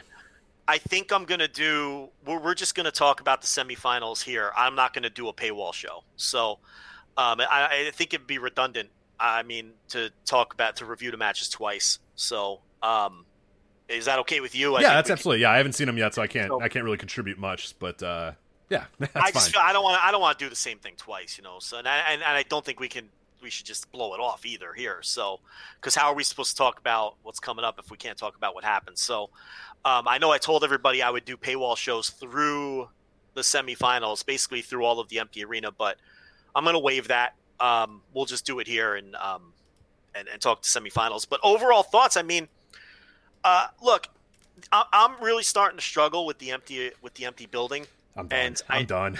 I'm tapping out. I can't do it anymore. I know you've been away, and I don't, I you know, I don't know if you're sitting there, uh, you know, refreshing your Patreon feed to listen to me babble about these matches every night. So I don't know if you've heard my thoughts about um, the New Japan Empty Arena, but I haven't been a fan of it. I think it's kind of lifeless. Um, I don't think it's been as bad as Noah um, because they've kept the matches a, a more reasonable length, and I think that the announcer enthusiasm has been better. But I don't think it's been on the level of you know All Japan or definitely not AEW or or tri- I thought AAA did a really nice job too. Um, I forgot. What did you think of AAA's empty? Oh, I loved it. Yeah, I thought they were fucking great. Yeah, we talked about it on the show. So- I, I thought they, I, I'd put them right in. I don't know where my exact rankings are, but they're definitely in, in, in at least the top five or top three. It's like AAA, uh, All Japan, AEW. I think are my my my three favorites. And then, like you said, by by just uh, pure attrition, like you know your zero ones and your other, just because this is like no different. you know, Yeah. like when you talk about the the difference of having fans and no fans. Eh, you know, two AW is kind of like ah, whatever. like I don't. It wasn't like a good presentation, but it wasn't any worse than their normal presentation. So, but in terms of like people that usually have fans, uh, I think AAA. Um, All Japan and, and AEW are my top three, and, and and yeah, I think I think New Japan's just slightly out of there. Like I don't think I hate it as much as you do, but it's it's certainly not in the top half for for, for sure. No, it, I don't put it in the bottom of the barrel either. Like I really hate like Noah is Oh. difficult to watch. And it's because the matches are like 30 minutes long. It's just too much. And I think WWE has been bottom of the barrel. It took them so long to to add fans and now they can't even get that right. Like the the the people they have in at their shows behind the plexiglass, it just feels so inorganic. How much of that have you seen? Maybe not much since you've been gone, but a little bit, Um, but yeah, I, I, I hate that a lot. I, I almost hate that more than when it was just empty because it's so Yeah, it's- weird. Yeah, it feels forced and inorganic you know so i don't I, I i don't like that but new japan hasn't been as bad as those as those few as those couple of companies i think but it, it is starting to wear on me i'm glad that it's behind us at least for now um i'm not going to make any predictions on covid moving forward how can you but um you know the next new japan we see will have fans about 3000 fans in the building and that's such a welcome just to add atmosphere to the matches and to give these wrestlers a chance to build matches properly to get crowd reactions and whatnot is very important. But my issues with New Japan's empty arena aside, um, I think it's been an okay tournament. I have one, two, three, four, five, six, seven notebook matches, most of them low end. Today's show, Okada Hiromu was a big disappointment for me. Um, it looks like a lot of people agree. It wasn't a bad match. It was a good match. But when when you've got o- Okada Hiromu, especially for the first time, you're not expecting a good match. You're expecting a great match. I mean, I would expect those two guys to have a match of the year level match, even without fans. Didn't reach those heights, which is a disappointing match. You know, I think I went like three and a half on it or something, which again, it's still a really good match. Mhm. But what are you expecting when Okada and Hiromu? there? Right, You're not right, right. expecting a three and a half star match. You're expecting a fucking killer match, and they didn't reach those heights. So there have been a couple matches. I thought Zack Sabre Jr. and um, Ibushi was a little disappointing too. yeah, yeah. I was I was kind of shocked And- by that one. I, I didn't hear anybody talk about it, and I was just like, oh, that's weird. I haven't seen any talk about it. And then I watched it, and I'm like, oh, I guess that's why. like, because it's it was. It was a match. It was good. Yeah, like everything was good, but yeah, well, it didn't. Yeah, when, when you think of Ibushi and Zack Sabre Jr., you kind of in your brain think, you know, that that yeah, you're gonna get elite level stuff, and it wasn't that at all. But where you and I left off two weeks ago was with Nagata Suzuki, which we both loved, and um, I think we also talked about Hiromu dragging Honma to a really good match. Mhm. But after you, le- I don't think we talked about SHO and Shingo. Which is Oh, we have not. No, we have not. Let's talk about it. Jesus. Go ahead. The floor is Oh, yours. Fucking- have heard my thoughts. I, I- think I tweeted out when I watched it that that to me was the perfect empty arena match. I don't think I, I think now that we can uh, maybe hopefully finally fingers crossed you know put the the, the, the you know the the close the doors on empty arena in Japan. That's the top match in the empty. arena. I think they did that the everything that you need to do for an empty arena. Perfect pacing, perfect work, the right amount of noise you know they didn't go around the ring and brawl they kept everything kind of in the ring they kept everything impactful they kept the the kickouts at a nice time they timed everything per like i thought that was just i you know i i think there's a certain ceiling on where you can go with empty arena so i didn't go like five stars with it but i think i went like four and a half or something like that which i think is honestly the ceiling for empty arena like i i think legit the perfect empty arena match and let's hope that that will kind of cap it off and that will be it and that will be the last one that really you know sets the stage and and now we can just move on to arena stuff again and get back to it but yeah that that i thought i just thought it was a tremendous pro wrestling match and and and uh, Shingo was fantastic in it, and SHO. I mean, that was his to me his real coming out party. That was the moment when when I officially and I've always been you know, I've always on this podcast and in the New Japan ebooks or whatever, I've always said, you know, yeah, I know SHO's probably got the more superstar potential, but let's not say Yo doesn't, or let's not bury Yo, or let's not do like I I I right that match is when I had to finally say, you know what, SHO's the dude. SHO's a fucking superstar on the way on, on the way. You know what I mean? Like that dude is going to be a star. I don't know what Yo's going to do. I don't know. Yo might be fine. Yo might be the junior ace for 10 years or whatever. But you watch that match and you go, "Oh, SHO is going to be the star of that team." SHO will absolutely be the one that that that in 5 years we we he'll be the quote unquote Shawn and, and Marty. You know what I mean? Like after that match, it was just like, holy shit, this guy's really good, and he's figuring it out, and he's peaking at the right time, and he's getting the opportunities, and it's clear New Japan sees him. You know, with with that match and with the other stuff that he's done in this tournament, it's clear New Japan sees him as the bigger of the two stars when they have booked those two shockingly 50-50 and, and, and shockingly kind of to the same level. We we we read about it every single year in the ebook is, you know, I, I sit down and I think I've written the Yo thing the last four years. I think you've written the SHO thing the last, you know, four years as well. And we always sit down and we always talk about it and, and we look at the falls and they're like, perfect. It's exactly the same. Yo gets 15 falls, SHO gets 15 falls. Yo gets 14 falls, SHO gets 15. And it's like, you know, I mean, it's like difference of one or whatever. They booked them pretty much 50 50. But it feels like with this New Japan Cup and it feels like this year and it feels like the way SHO is, is presenting himself, the bulk that he's added, that sort of stuff, that, that it's clear one of those two is the one that they think is going to be the star, and, and it's clearly SHO. And after that match, how do you not say that that's going to be SHO? So Yeah, I liked mean, it, Joe. I liked the match. In case you're Your curious. your thoughts like your thoughts mirror mine. I mean, anybody who listened to my paywall stuff, you basically just gave the same speech I gave about SHO. Um, you know, I, I feel like people think I'm beating up on Yo, but I'm not. It's it's not an insult to say that I think he can be a top junior in the company for a decade. I mean, I I really, you know, I think he'll have a couple junior title runs. I, you know, I just, I, I don't think it's an insult to say that one guy just has potential, you know, money drawing potential, and the other, I, I don't, I don't see it the same way, at least at this stage. And that's not saying I don't think SHO is any kind of a lock to be a superstar, a money drawing guy, or even a heavyweight or anything like that. But I, he has potential to reach those heights. That doesn't look. There's been thousands of wrestlers who've had that potential and have never gotten there. And I would have been wrong about a lot of guys over the years who never eventually. So who knows with SHO? But there's a presence there with him that I just don't think Yo has. And I think that Yo, honestly, I think there's stories that can be told with him. I mean, they teased that LIJ thing years ago, and I don't think that's over with. You know, so, but that's probably a conversation for another day. But even when you look at these other New Japan Cup shows, Yo has disappeared. He lost his first round match and hasn't been heard from again. They've got SHO in all of the tag matches. To, on today's show, they they shot an angle to set up the never title challenge that he's presumably going to get against Shingo. Because remember, Shingo was going to defend the never title against Toa Henare. Now, Toa Henare, because of COVID, is out of the picture. So I think they're moving the SHO into that spot. Now, SHO may have gotten a never title match anyway at some point, but I think I think Henare was next in line. yeah, for sure. No, definitely.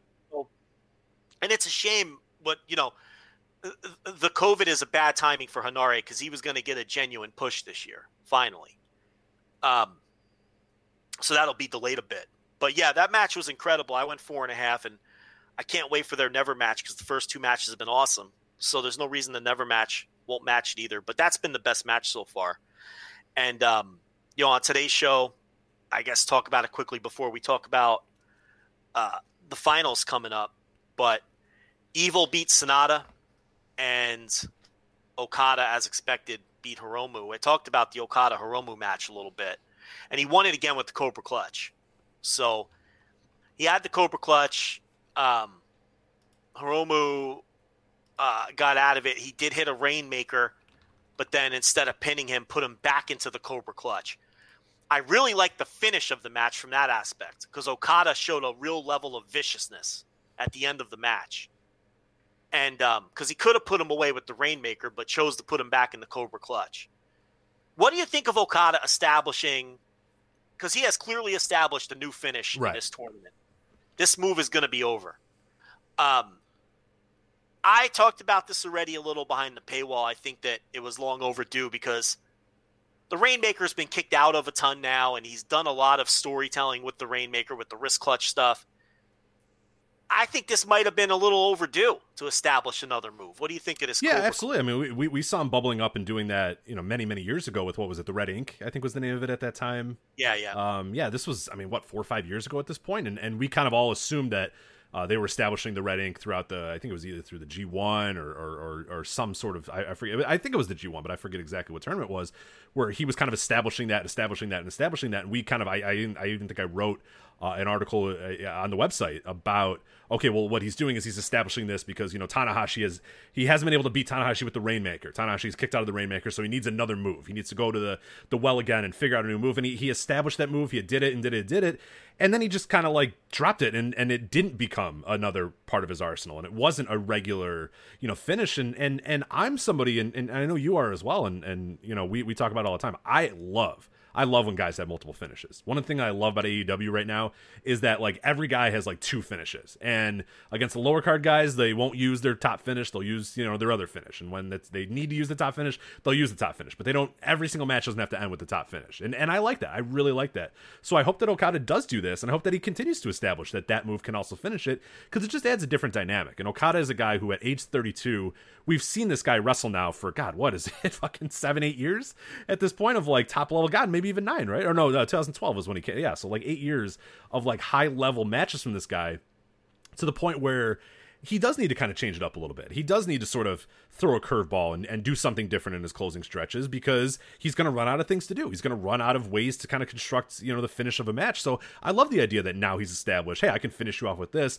I just hope that he keeps that energy up you know, and, and continues to establish it throughout the year and and and finishes matches off after the New Japan Cup with this move and and and uses it, you know, uses it to set up the Rainmaker, uses the Rainmaker to set this move up. Like that that stuff is really really cool, and I I, I hope that he has sort of addressed that and and said, okay, look, I need to kind of change things up a little bit and, and, and do something different because I just can't rest on my laurels at age 32. you know what I mean? I can't just do that. So I I, I love it. I, I liked it when he did it with the red ink or whatever, and I think almost every wrestler in the world should have at least two finishes or two or three finishes that they can finish somebody off with because it just it lets the match be more interesting and more fun. You're not just sitting there waiting for the setup to their finisher. You know that you know when when they get ready to do a move, it might be this move, it might be that move, it might be you know it, like I just think it's way easier to construct a match if you do that. So I, I don't know why more people don't do it to be honest. Can't you picture a spot in either the Tokyo Dome or King of Pro Wrestling, wherever? I'm talking big match setting. Okada Naito, locks him in that Cobra clutch. Naito fading out. That's going to be a great spot. And the crowd's going to buy it. It's going to be a huge moment. Whether Naito can survive that Cobra clutch or not. And that's what they're building to here. But I guess my question is now that we know it's Okada Evil, and Evil Sanada, by the way, um, to me, it was a nothing match. It's. I went three and a quarter. I mean, I shouldn't call it a nothing match. It was a decent little it was Sasha Banks Io Shirai. That's what it was. Um, you know, a, a, good match that that should have been better.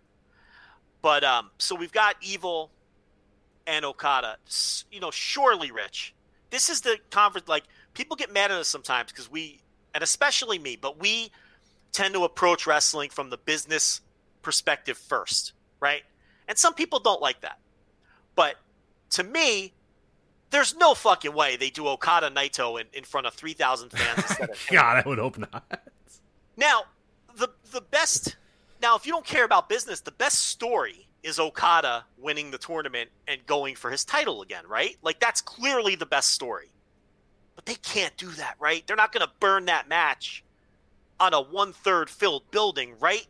Please tell me they're not going to do that. I mean, the only thing I would say is that maybe you want to put your best best foot forward and say we're back, here it is, you know, pay attention to us again, that sort of stuff. But that's never really how they've booked. They haven't booked like that. They've always saved matches, you know, when they can. Except for, I mean, again, we talked about it for the you know the, the Wrestle Kingdom this year. They just fucking went with it. You know what I mean? Like they didn't need to go with it. Business sense said you could maybe hold it off, but they just went for it. But this one would be even more wild. This one would be even more crazy. I think if you go Naito and Okada in the main event of a you know a, a, third filled Osaka-jo Hall with three thousand people. I mean, it, it, other than the optics and the PR, like I business wise, it yeah, it doesn't really make a lot of sense. You you don't need to do it. You're already sold the building out. You've already sold it out. But if they want to put their best foot forward and prove, hey, we're back. Here's our top match, whatever. But I think there's a lot more money to be made in, in you know holding off Okada and Naito for another opportunity and, and, and hoping and praying that it's in front of a giant you know fifty thousand seat you know, you know to fill Tokyo Dome as opposed to you know a, a three thousand Osaka-jo Hall. I don't know. It would be it definitely be different. They they this is not how they typically book, so that it, would- it would be surprising for sure. It would just be fucking stupid. Yeah, I mean it'd be dumb too because you've already sold the tickets and and Yeah, I mean, it's going to be an instant sellout because people are going to be excited, number one, and it's only 3,000 fans. Why would you do that match in front of 3,000? You shouldn't do that match unless it's in Tokyo Dome again. I mean, let's be honest here. Um, so it's going to be evil.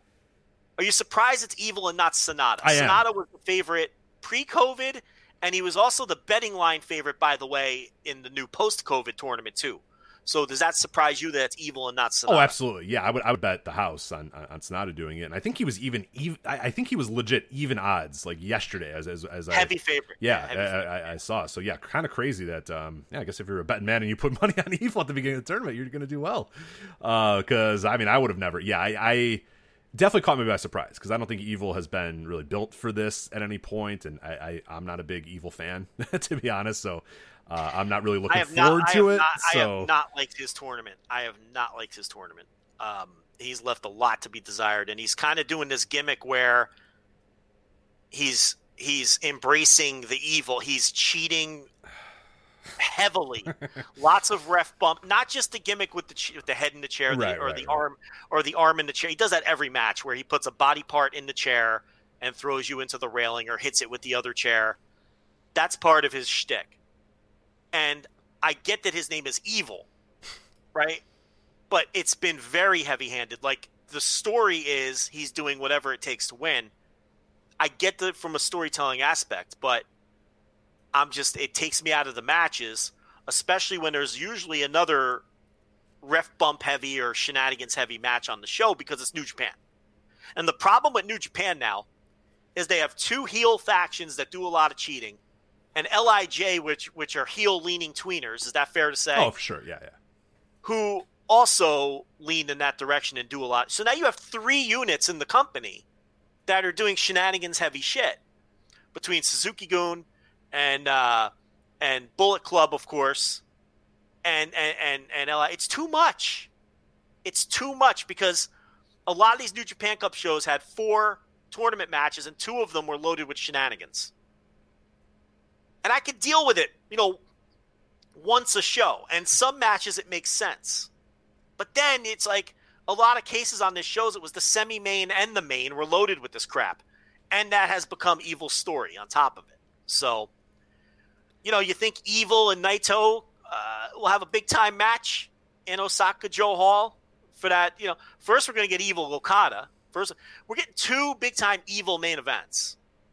What are the odds that both of them deliver big? Yeah, um, not good in my opinion, not good.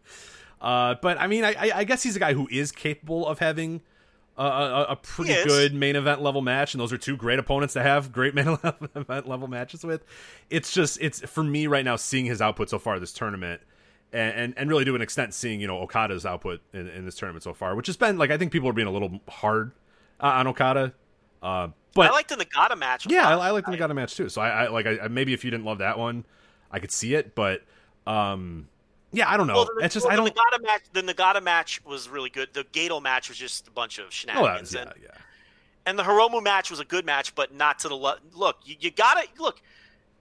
You cannot look. It was Hiromu Okada. I can't cut them any slack. No, for sure. No, I haven't seen it yet, but yeah, of, of what I've heard, you're you're not alone in that. You're not on an island with that take. Like a lot of people are just kind of like, ah, all right, well, that was that. So yeah.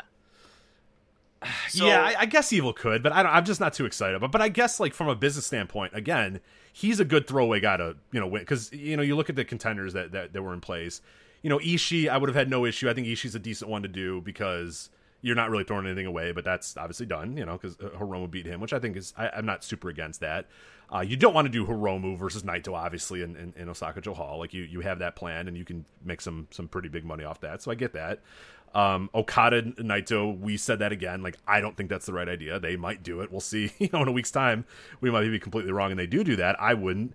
Uh, Sanada, I, I think he would have been the, the, a, a decent one too because I don't know, you can throw away anything of, of, of him, and then I don't know. I guess you could say Taichi would be the other one, but I, I, don't know. If, like I'd, I don't know if I, Taichi or Evil, who I'd at least rather have uh, winning the tournament, but I guess Evil's not the worst. I'm just not super excited about Well, it. So from a business perspective, you're not burning off a huge match right, right, right. In a in a building that you can't fill. So I kind of get it. I'm wondering if he was the original plan now, or if it was Sanada originally, but because it's only a 3,000 seat building, they're like, let's save Sanada and Naito. Do you think Sanada Naito is a bigger match than Evil Naito?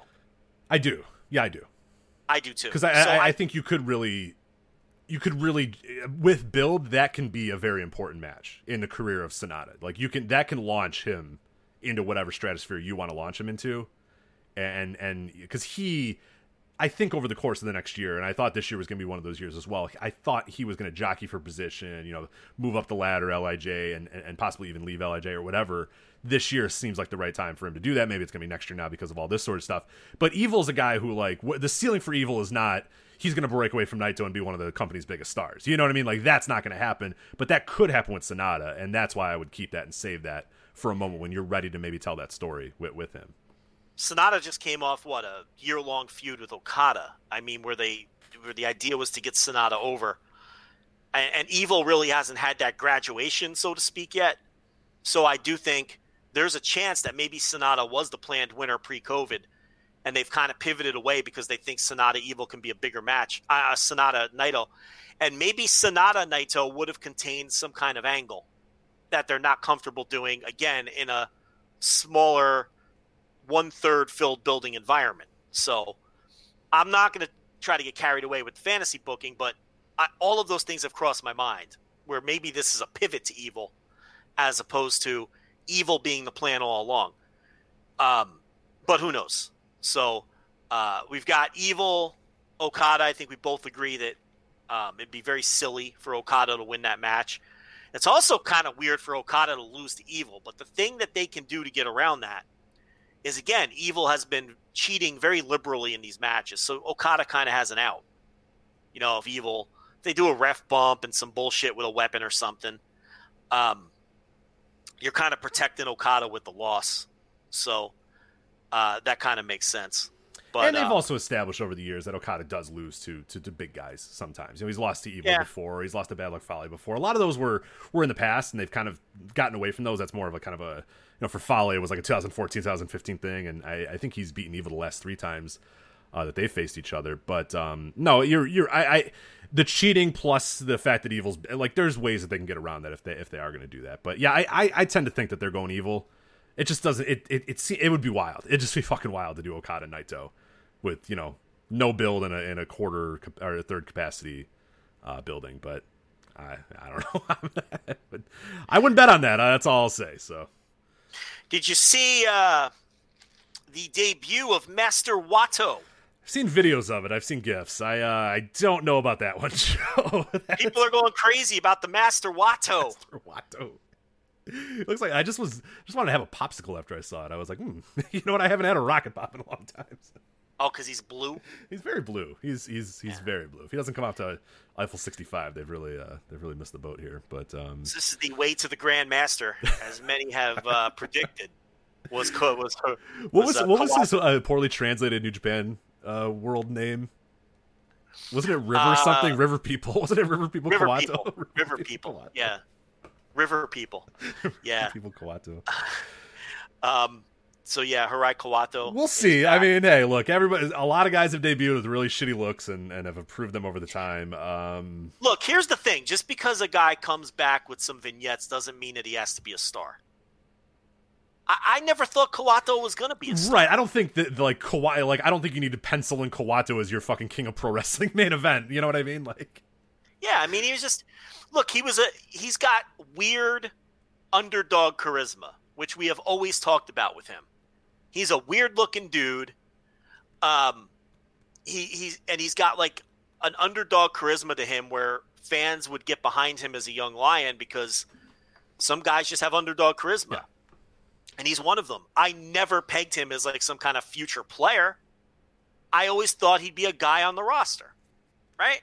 And there's a role for a guy with you know, very strong underdog charisma. That's a very valuable role. Tomoaki Honma remade the second half of his career having strong underdog charisma. You know, and main evented shows despite the fact he never won singles matches, which is crazy, you know? So it's like, but I never thought this guy had a big future. No, no, and I think about it a million times. I think you can look at the the way he and and this is I'm I'm not you know I'm not putting him down or anything, but like you can see the way he looks, and we've talked about it before.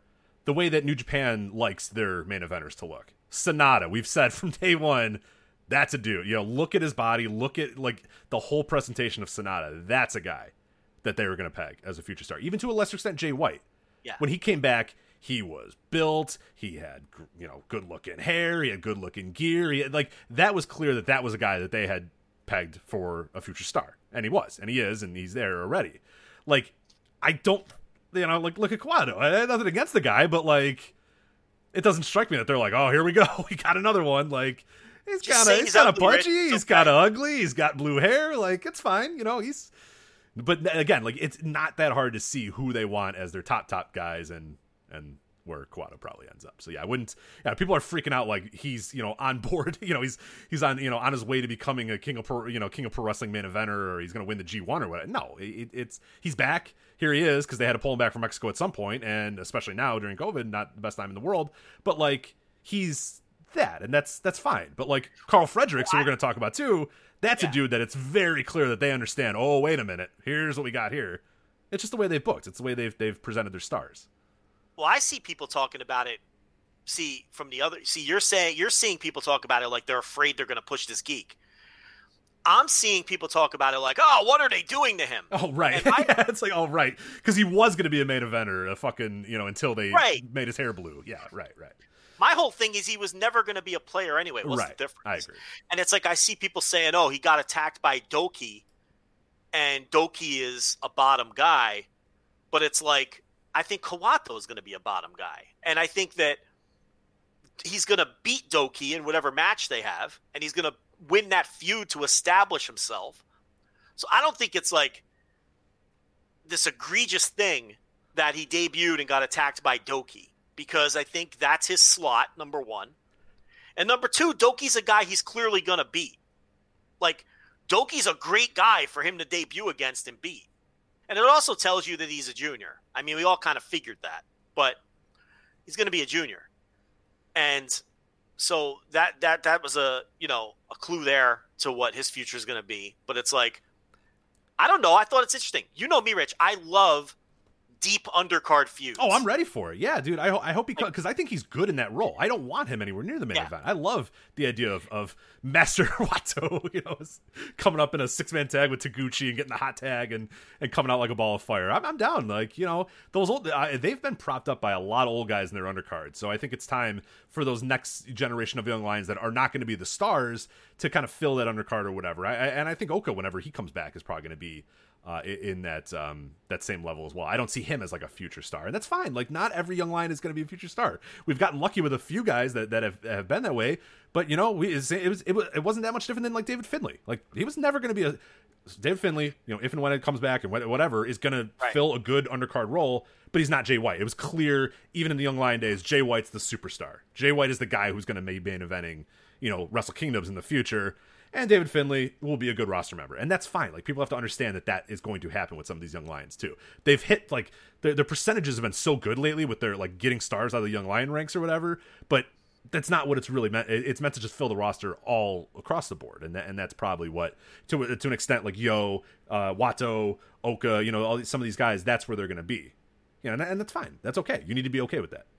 I, I just like when they give storylines to the because New Japan is not great at that. No, it's usually on their big shows, three or four title matches, maybe if you're lucky, a singles match that isn't a title match but like means something, and then a bunch of tags, six and eight man tags.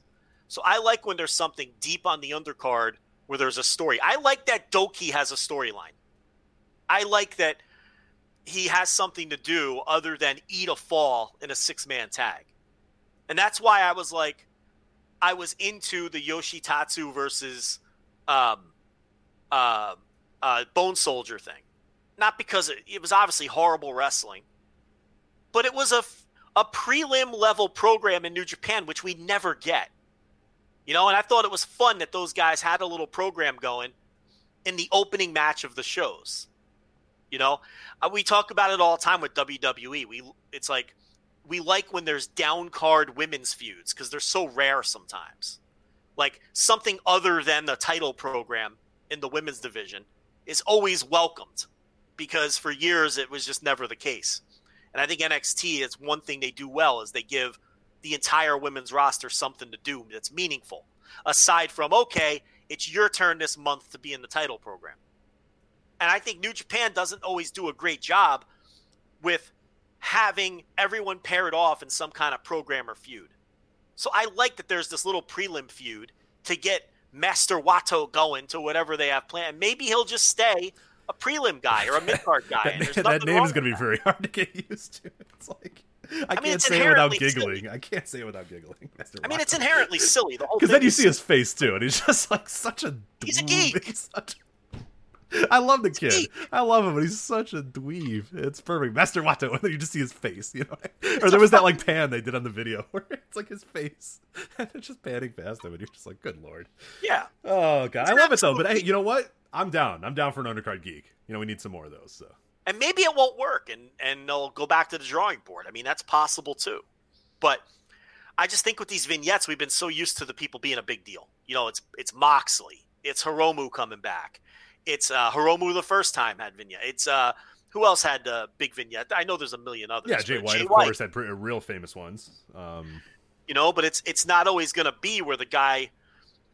I think people get a little wrapped up, or it doesn't mean they have to be a top line player just because they're getting reintroduced. You know, that's that Gedo and Jado thing. Those guys just love Western wrestling, and and and um, and that's just a you know thing that we do in the West. We give guys vignettes when we debut them, and we like I'm involved. Um, Cutting up. You you get the idea. Yeah, like it's not a, and it's like, it, and look at WWE's history. You know, when they were vignette heavy, especially in the '90s, it wasn't always like a, a future. Like Skinner got vignettes for weeks and weeks. You know, with him in the swamp and right. Oh, know, who could forget like, Blood Runs Cold? The fucking eight months of you know vignettes for Glacier, and yeah. then he debuted as like a dude on the roster, and that's it. Vade Hansen. Remember Vade Hansen? Did he even wrestle a match on TV? I don't I even don't know if he actually ever did. Yeah, now that I think about it. He was coming for the Undertaker, remember? Wasn't he coming for the Undertaker, Vade Hansen? Or am I thinking of someone else? Nathan Jones, maybe? I think you're thinking of Nathan Jones. They, he did wrestle, and yeah, they had a bunch of. I mean, they get. Oh my god, they gave Nathan Jones like a thousand fucking videos and vignettes where he broke out of prison and did all this sort of stuff, and then yeah, he wrestled like one he was going to face Undertaker at Mania, and Undertaker was like, "No, I'm not. I'm not facing that kind of one on one." And then it was like Nathan Jones and fucking A Train versus Undertaker. You know, remember that? I, they had to change it yeah, to something yeah. or whatever. Um, and then that dude just straight up left. I love the story of him leaving. They went on an Australian tour and he just didn't get back on the plane. he was just done. Right. I love it. That's right. great. Like, nah, I'm good. He had, he had other shit going on, like movie roles. Yeah, yeah, yeah. He was always like a henchman in like, you know, action movies and shit like that. I'm um, trying to think of who the action stars were in those days. Like, what action movie would he have been in? Like a yeah. like a uh, Jason. Like I think Jason he was in Troy, if I remember correctly. Was he the one that was in Troy? I don't know if that's was he in Troy? True. Uh, yeah, he was. Yeah, he was in Troy. I do remember that now. Like, I feel like he's a random goon that Jason Statham would kill right. in the middle of one of his movies. Like, he'd be confronted with Nathan Jones in a hallway, right? And be like, "Oh, how am I going to get by this guy?" And Nathan Jones is like snickering and cracking his knuckles, right? Yeah, snorting. The, well, you got to snort a little, you know, and then break, yeah, you know, crack snorting. your neck, snort and crack your neck. No shirt on, of course. Oh no! Well, why would you? And and then that music would come out. It'd be like techno music, do do do do do do do do, and then they'd have their fight scene while the techno music is going on, and Statham would like break his neck, and then make like some kind of wise crack while looking down at his carcass, and then walk off and finish the movie. You know, that's that Nathan Jones had a big future in being that guy, right? So fuck it. I wouldn't have got back on the plane either when he realized his career was going nowhere. But I think Vade Hansen, I think they just always made those guys gun for the. Yeah, I think it was. I think it was Hade Vansen. I think that's why I'm not recognizing. I, I well, that that's close enough. when I was looking it up, I should say, uh, I couldn't find it. Yeah, I think it was. I think his name was Hade Vansen. Was his? I name. mixed up the H and the V. Yeah, I think so. But who cares? Oh. Yeah, he did. He did like weird vignettes and then just went away immediately. he never wrestled again. So I don't know what the hell. I don't think he ever wrestled. Period. Like, I don't think. Yeah, I don't. ever- I don't know what the hell happened with him. So Did Brackus ever get on TV? Uh, a few times. I, I'm- I'm in the In Your Houses right now, doing the In Your House series at uh, patreon.com slash voices wrestling. And, and like, Brackus is in every single Wrestling Observer, every single one. He's in every dark match. They're trying like hell to get Brackus Oh, to dude, work. they and it's wanted not. that to happen It's, so and they must have been floating it to They- Dave too, because every fucking week in the Observer, Dave's like, "Well, Brackus is learning very well, and he's starting to take bumps a lot better than he was last week." Like, I don't know who was feeding him the info, uh, fucking Terry Taylor or somebody like that, but every single week was like, "Brackus is progressing nicely," or whatever. Like, you know, every week. And I'm like, Jesus Christ, Dave! Just like, you don't have to put every single Brackus update every single fucking week, and, and he did. Yeah, it's like. Uh, you know, Brackus is now upgraded to doing moves off the top rope, so any moment now, Brackus should be ready to go. And it's like, okay. And then he wasn't. Yeah. And then they said, "Hey, Paul, here you go. what can you do with Brackus?" And he said, "Ah, I got some ideas." Wait, no, I don't. Oh. Here you go. like, None. yeah, I have some ideas. Wait, I don't. Here you go. You can have him back now. And then he did. Then he did brawl for all, and then he then he was gone. So I can't wait to get to the Brackus era of Joe Member to remember. And you know Paul Heyman was licking his chops like, "Oh yes, I got it." That- like, imagine he couldn't figure out anything for that guy. This is the guy who made nine one one like a commodity in wrestling, Yeah, and he couldn't do anything with Brackus.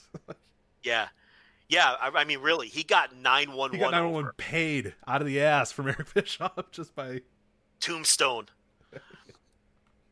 yeah, he got nine one one over like a motherfucker. Nine one one at one point in like 1995, I guess. In terms of in front of fans and buildings, was like one of the most over people in American wrestling. When he would come out on those ECW arena shows to choke slam somebody, nine one one, and he couldn't figure out anything. What does that say about Brackus? Yeah, that's what I mean. Like he must have been Yeah. that bad where Paul Heyman was just like, I don't know, like the the man who can manipulate all the land of misfit toys and make every single almost every single one of them into something. Yeah. Had fucking nothing for Brackus. like at the peak of his prowess doing so too. Right. You know, and he was doing it with everybody on the roster. You know, so that that is incredible that he could not even he couldn't figure out something to do with that guy with his look and everything.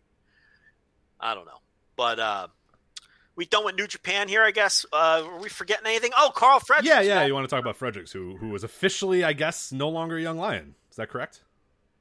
Uh, yeah, he did an interview with Kevin Kelly. He debuts tonight. Uh, we could say that because this show is live now, Rich. Yeah. Um, he debuts tonight on a two-match. Uh, what are they calling these? On Lions, Lions break? Break Collision. Yeah, we have a preview up at voiceswrestling.com as well if you want to check that out. Yes, they taped a bunch of these things, presumably in L.A. So at least like the uh, the West Coast-based American New Japan contingent are getting work on our shores because you look at that show, it's all the West Coast guys: uh, T.J. Perkins, uh, Jeff Cobb, Karl Fredericks, Rocky Romero. Uh, who else is on the show? There's a what? There's a tag and a Yeah, so you got Cobb, you got Romero, TJP, uh, Karl Fredericks, uh, Mysterioso coming yeah. up, Clark Connors, Alex Coughlin, uh, Tom Lawler. I forgot Filthy Tom Lawler. That's gonna be awesome. Oh yeah, yeah, yeah. But uh, yeah, those yeah because they taped a bunch. But tonight's is um Yeah, tonight. Let me get the card for tonight. Clark Connors, Alex Coughlin, then Jeff Cobb and Rocky Romero versus TJP and Karl Fredericks. So, okay, so there's a Young Lion singles match, Connors versus Coughlin, right? Yes, And then the tag matches uh, TJP. Cobb and Romero versus TJP and Fredericks. Yeah, okay, so here's the thing. So Fredericks, we know, is no longer a Young Lion. He's going to be debuting, you know, his new gear and whatever his look is going to be. What do they do in terms of a finish in that match? I think he pins Rocky, right? I mean, it's interesting because Cobb pin TJP? I mean, I, I'd establish it right off the bat. Fredericks pins Romero, but I guess you could do Cobb over TJP if you really want. or does TJP pin? Well, TJP could TJP pin Rocky? Would they do that? He could, I guess. Yeah, Rocky's definitely taking the fall on that end. I don't think Rocky cares about No, no. protecting his God, no. and I and I don't think they're going to beat Cobb. I don't know. I think Fredericks might still lose the fall despite shaking off the young lion rust because it's a weird match in terms of um just the way they book and things. So I don't know. But the point here is, no matter what happens tonight, uh, off we go with Karl Fredericks. Mm-hmm. No excursion. He's like what thirty or thirty-one, so the time is now. Yeah, his exact uh, age. Let me see. Twenty nine. He's twenty nine right now, but Well, still point stands. Yeah, I mean, it's not like he's twenty-two. So you, you know, because it's good. You know, you know them. It's going to take two years to warm them up, and then another year to. So you're talking like 34, 35 by the time, you know, he's ready to main event or whatever. Or they're ready to main event him because it, it takes them. I mean, I don't know. Jay White, they kind of. But Jay White again, he's not exactly 22 years old either. I mean, he's probably about the same age. But um, yeah, so we'll. See. I'm real excited about that. I can't. I can't wait to watch that. And like you mentioned, the ones coming up, you know, Mysterioso. I just watched all of the Anaheim ones they did in December with Barrett Brown and Mysterioso and and the Regal twins and all those guys, and those were uh, much better matches than I thought they were going to be. Mysterioso looks good. I could see them using Mysterioso in Japan, based on what I saw. oh, for those sure. Yeah, best of the Super Juniors type stuff. Super Junior Tag League. Yeah, absolutely. he looked pretty good, and Barrett Brown looked good. I hope he gets an opportunity at some point. Aaron Solo was on those shows, and he was wearing the Fale Dojo T-shirt. Uh-oh. So, well, we we knew he was down there because he worked the Australian tour last year, or whatever, or maybe the year before, whatever. Because he was down there, he's working with the Wheelman, and uh, and down there at Fale's school. So what? The point I'm making here is, you're starting to see some fruits of the Fale dojo start to trickle into New Japan too. They've got three dojos adjacent to them on three different continents, funneling talent. It's not a bad setup, you know. So you know you got Shibata in L.A. and Fale in New Zealand, and um, and of course the the the dojo in Japan. So and you mentioned Tom Lawlor, which is interesting because they have like this tie-in with MLW, and ROH is right there, and it's just flicking their fucking nose at ROH again. Like it's just the lack of respect they've been giving ROH since that MSG show just continues to show itself. We just kind of forgot because of COVID, but isn't that kind of a slap in the face that they're working with MLW with this Oh, absolutely. Yeah. Oh, for sure. a, a Ring of Honor guy? You know, not that I particularly care. It's just notable. And I want to see how Tom Lawlor fits in. Do we know what his matches were yet or no? Uh, I don't. Yeah, as far as I know, just the to be announced on those, and I, I don't. I haven't really searched around to see if there were spoilers or whatnot. But as far as officially announced, no. We, we the other two shows we have TBA, TBA. We have a list of names, and, and that's it. We got Danny Yeah. Limelight, uh, Rust Taylor, uh, the DKC. Some of these Oh, guys. so new know. guys. Yeah, there's, there's well, you know, they got a million guys in that LA dojo that haven't debuted yet that you see as young boys at ringside for a lot of the American shows. Um, and, and a lot of them do a lot of duties. Like when I went to G1 in Dallas and I went to the media area to get my media pass, Barrett Brown was the guy they had behind the table handing out the media passes. Like things like that. They Mhm. put these guys to work, but they don't, they haven't debuted a lot of them yet. Like, you remember the hobo from CWF from uh, Championship Wrestling from Hollywood? oh yeah, yeah, yeah, yeah. Like you, s- like he, I think he drives the ring truck. If you watch, Yeah. if you watch the Shibata documentary, he's like the guy who drives the ring truck, and he's in all the training sessions, and you see him at ringside at all the American shows doing young boy duties. So all these names you're saying that don't sound familiar, these Danny Limelights of the world, that's all of these guys that have been in the dojo. It's just that Fredericks and Connors and Coughlin were the top of the class, and they got out first. But it seems like maybe some of these other guys are finally getting in the mix, which is good to see. So, yeah, it shows to be interesting, but I'm really looking forward to watching Fredericks tonight. Yeah. And uh, inter- really interested how they're going to book the match. All right, so let's. Uh, while we're talking about Japan wrestling, you want to uh, let- let's move over to All Japan Pro Wrestling because they had a very Yeah, let's interesting. bury the shit. Yeah, let's go. Let's go. I've been ready for this one. I've been ready for this. I told you you were about to start a rant on our uh, our staff Slack, and I said, Joe, save that energy because I'm with you and I want to talk about it. So this is a few days ago. So this happened on the 30th. Uh, it was Suwama defending the Triple Crown title uh, against Shotaro Ashino.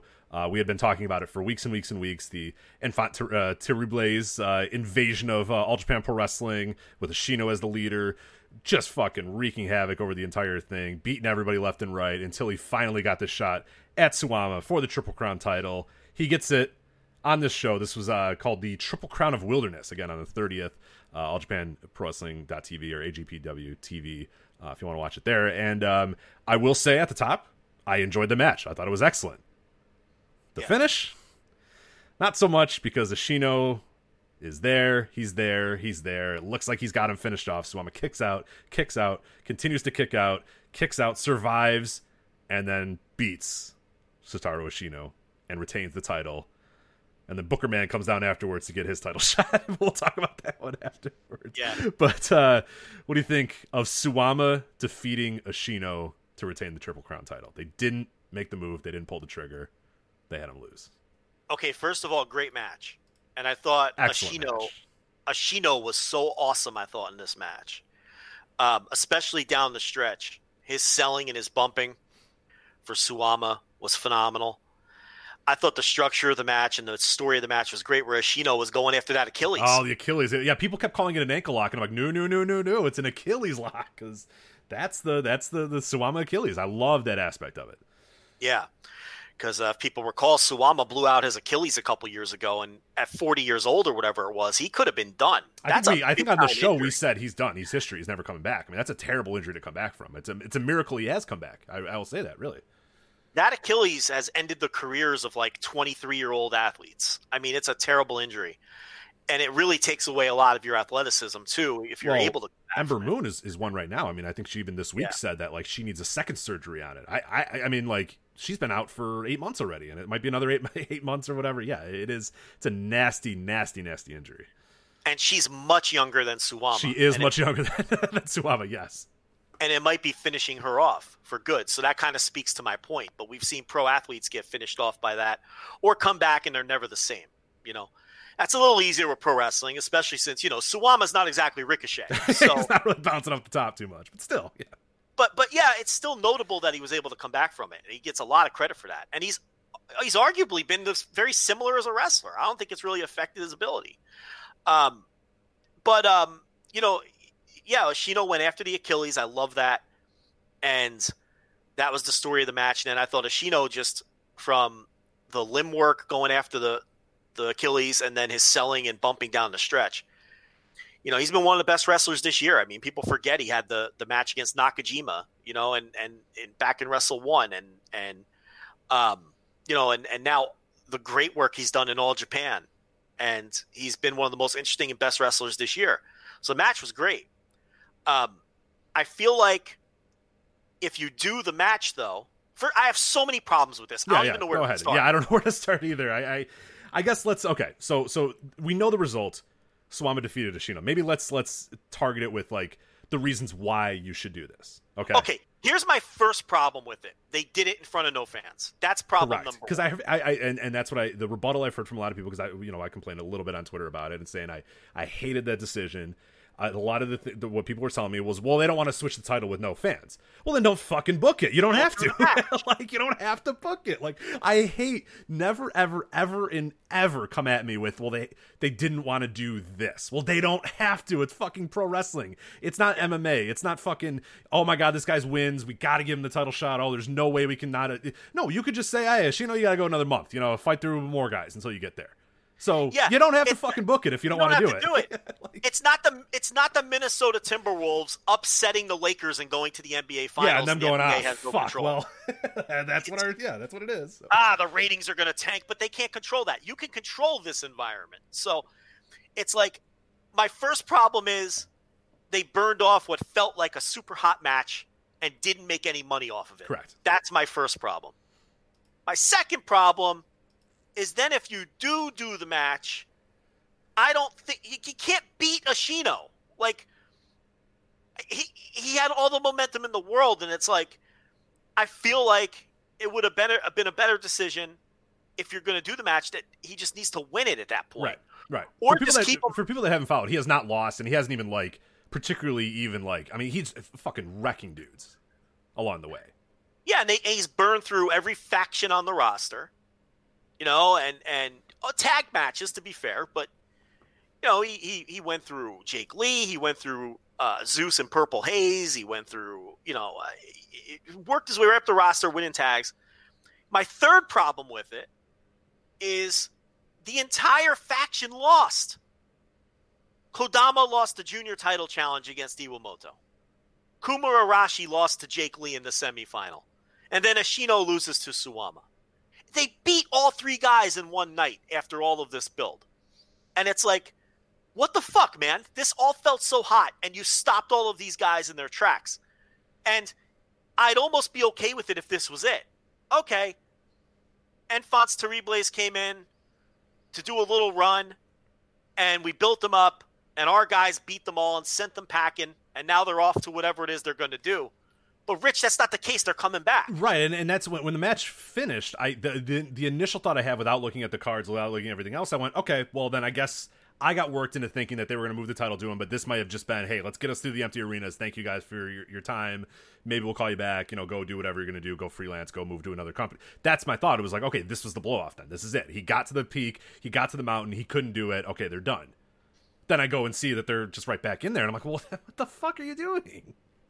Yeah, and to compound all of it, I mean, at least his boys could have won to like keep the unit hot, right? Put the junior title on Kodama or give Arashi a huge win over Jake Lee.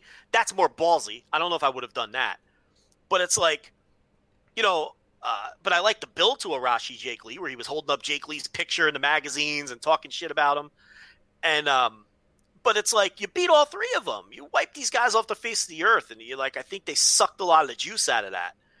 Um, so I don't know. I had a ton of problems with the booking here and just doing the match in the first place in front of no fans. I'd even give him a pass if they held off and did the match in front of fans and drew some money off of it and beat him.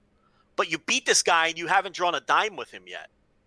That rubs me the wrong way because I really feel like they could have drawn money with this guy in a title challenge and they pissed that away because they already did the match and he lost. At least if he wins, you can make money with someone chasing him. My idea was he beats Suwama and then Miyahara chases him. Because I think Miyahara Ashino, with the way they've built Ashino, could have been a big money match, especially if Ashino didn't have any losses yet. All right. And then you have the company ace save the company from these invaders. Well, and that's uh, you know not to, to, get into fantasy booking or whatever, but my first you know thought, and and the re- I think we maybe even talked about this as well. The thing that I love is that you know Ashino beats Suwama and then when they do bring fans back that's kind of the, the heat is that like hey these, while you guys were all away these assholes came in invaded our company. Well now you guys are back and i need you to help me you know rally to beat these guys and take our title back or whatever. I mean that just seems like invasion 101 right? That miyahara says all right we're back here in front of fans our fans all japan pro wrestling like let's beat these invaders. Let's show them that they don't belong here. Like that seems like the fucking 101 and they just threw that all away. They just pissed it all away and i don't know why. I just can't understand it yeah, I don't know. I I didn't like any of this aside from the match itself, which was great. So, uh, and then and then, like you said, then the Booker man comes out and he's the next challenge. So uh, Pencil man comes out.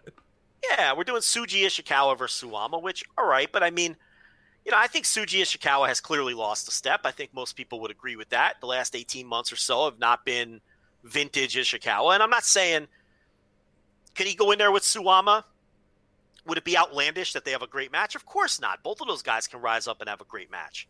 But they're also two guys who, you know, Suwama is never a lock to have a great match. And Ishikawa is a guy who just, you know, his fucking age and history is starting to catch up to him a little. So, and from a story perspective, I don't know where we're going. I mean, I would think Suwama retains, but who knows? And a lot of people think they're still going with Jake Lee, especially with Nomura out. And Jake Lee did win the semi here. But I'm sorry, Jake Lee's never going to happen. It's just not going to happen. And I'm tired of rehashing it. I'm just, I'm done with Jake Lee as a potential breakout guy. I just don't think he's going to happen. So I think I, I you, know, you know, what I saw from Ashino, and look, we ne- we didn't see him in front of crowds, to be fair. Who knows if crowds would have taken to him? I think they would have, though. Yeah, I can't But imagine some- they wouldn't have. I mean, I, I, I mean, I don't know if we're working ourselves into a shoot here, but Jesus, like I can't imagine they wouldn't have.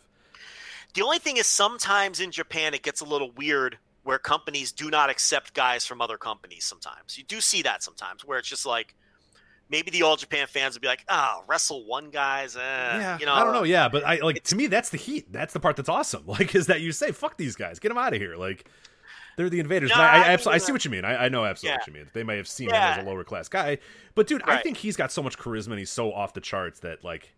I don't know. I, I don't buy that that would have been the case, but who knows? You're, you're right. We I don't know. either. I, I because I thought it was all so well done and they performed so well. That's the part. That's the thing that I don't get is like I have literally zero complaints about how they did it the last you know month and a half, two months or whatever. They That's built perfect. everything for June thirtieth. Ashino to go in there, beat Suwama, win the like they did it all for that, and then they just didn't do the last part. And now I just don't know what the hell you. It it, it seems all for naught. It seems like why did I invest in the last two months of this? And you can come back and run it back, but it's never. It's not the You same. You lost it. You Yeah, lost the first time, The yeah. same. You lost that, and I really think this card would have filled Korakuen, um, based on the build. And it wasn't just Ashino; it was his boys too. Yeah, yeah. His boys have done very well. I mean, Kodama has been a revelation, and Arashi, like I said, the build to the Jake Lee match was awesome. I mean, I didn't, realize, I didn't realize they all three lost, man. Oh Jesus, I didn't even until you mentioned it here. Boom, boom, boom, three, three. yeah, fucking the last three matches they all lose. Jesus. They beat them all. And just, you know, I'm looking at the card now because I, I've been so into the All Japan. I watch all of it, top to bottom, during the COVID. They've done such a good job with like serialized shows. One show leads to the next, and they've done more backstage interviewee type of stuff to kind of supplement. They've done a great job. Listen to these match times, and this is why All Japan has done a nice job. 821, 829, 631, 556, 1056, 1253, 824 for the semi main event. You're in, you're out, you tell your story, you get the fuck out.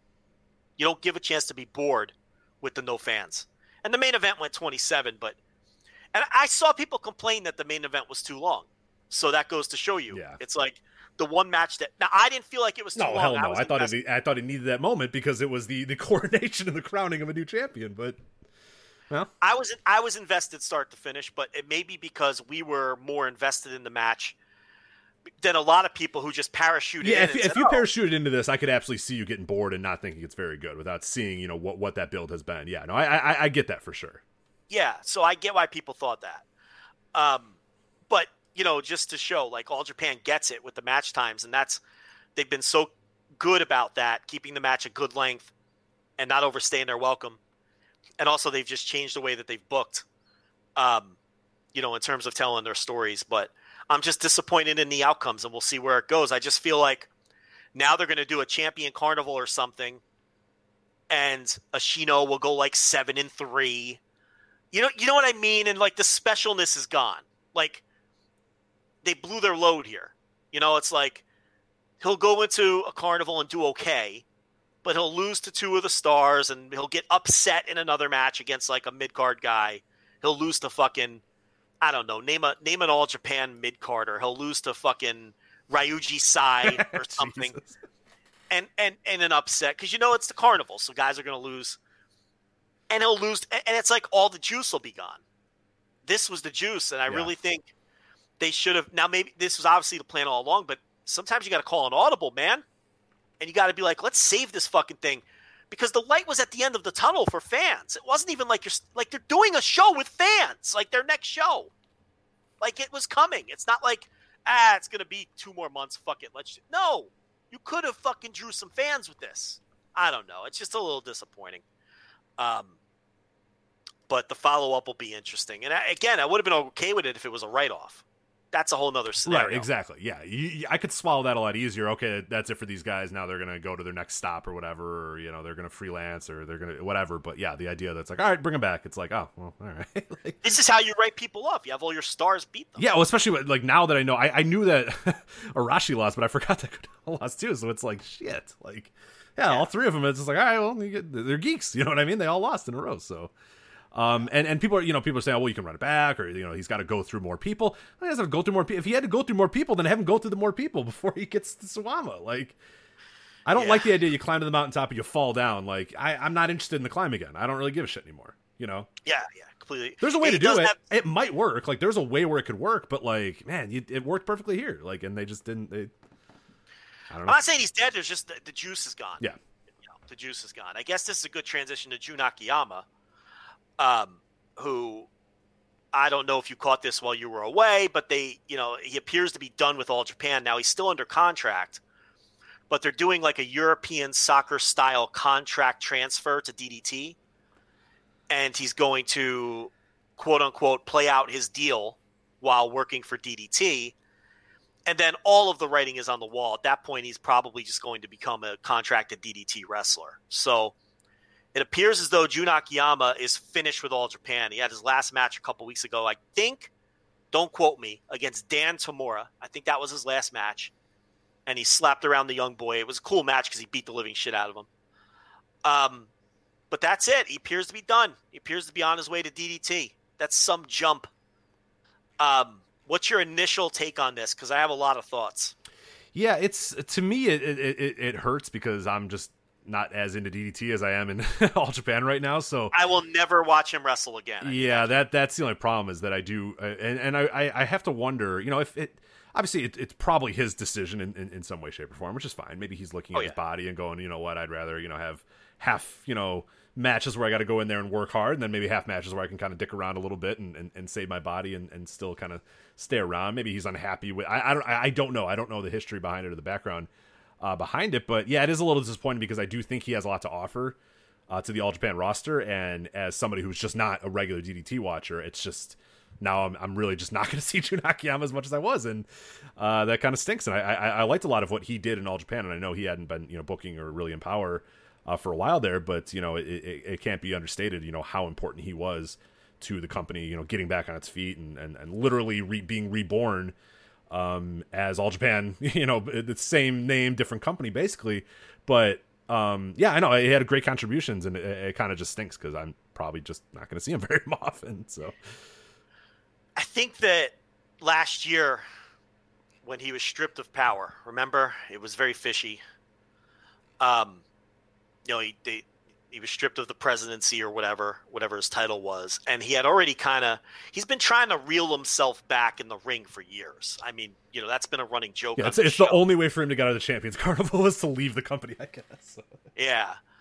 But I mean, so he didn't have any more front office power. He didn't he clearly is not a guy who wants to bump anymore. And he he has earned the right to stop bumping.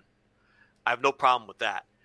And you could see that he's been trying to formulate an exit plan for his for the next stage of his life when he was dabbling with WWE before the COVID.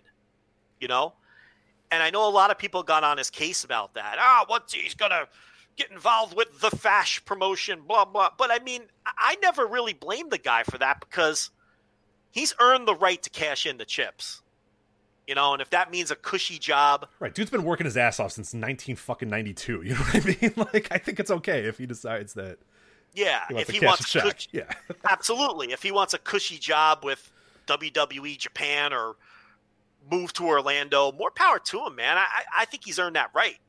And, you know, that fell apart, obviously, because they're having trouble making inroads in Japan and COVID happened and everything. But it's it's clear to me that, you know, no longer being president in all Japan and no longer, you know, having anything to do with the booking. And let's not forget his buddy dying in a motorcycle crash oh right, which, yeah, which, yeah. you know, with Aoki dying in the motorcycle crash, and you know he had a hand in, in a lot of the booking in All Japan as well, and those two were kind of running things for a while. He's been looking for an out and an exit strategy, and you know maybe with the change in the front office and the ch- and the booking change to Ishikawa, he just didn't feel, and, and his friend gone and Aoki gone, he just didn't feel a place anymore, you know, and and I think DDT is a good move for him because he can go to DDT. It's a very stable company owned by a very stable parent company. And he's a guy with front office experience. He's a guy that's respected in wrestling. And this might be him cashing in his chips. And and he doesn't have to bump anymore. He could have comedy undercard matches with Antonio Honda and fucking Dino and whoever the fuck. Uh, you know, and and just you know, he's look, he's not going to DDT to mix it up with Takeshita in the main events. Okay, if anyone thinks that's what this is, it's not. I mean, because he didn't want that in all Japan.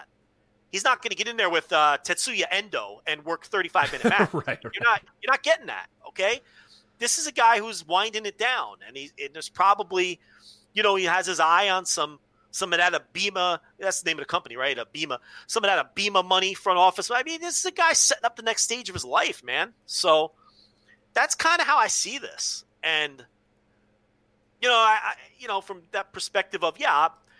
I don't watch much DDT, and I definitely don't watch DDT undercards. I'd rather fucking put needles in my eyeballs than watch DDT, DDT undercards. So I'm not going to watch him wrestle much anymore. I have no interest in watching him wrestle inflatable pandas or whatever the fuck.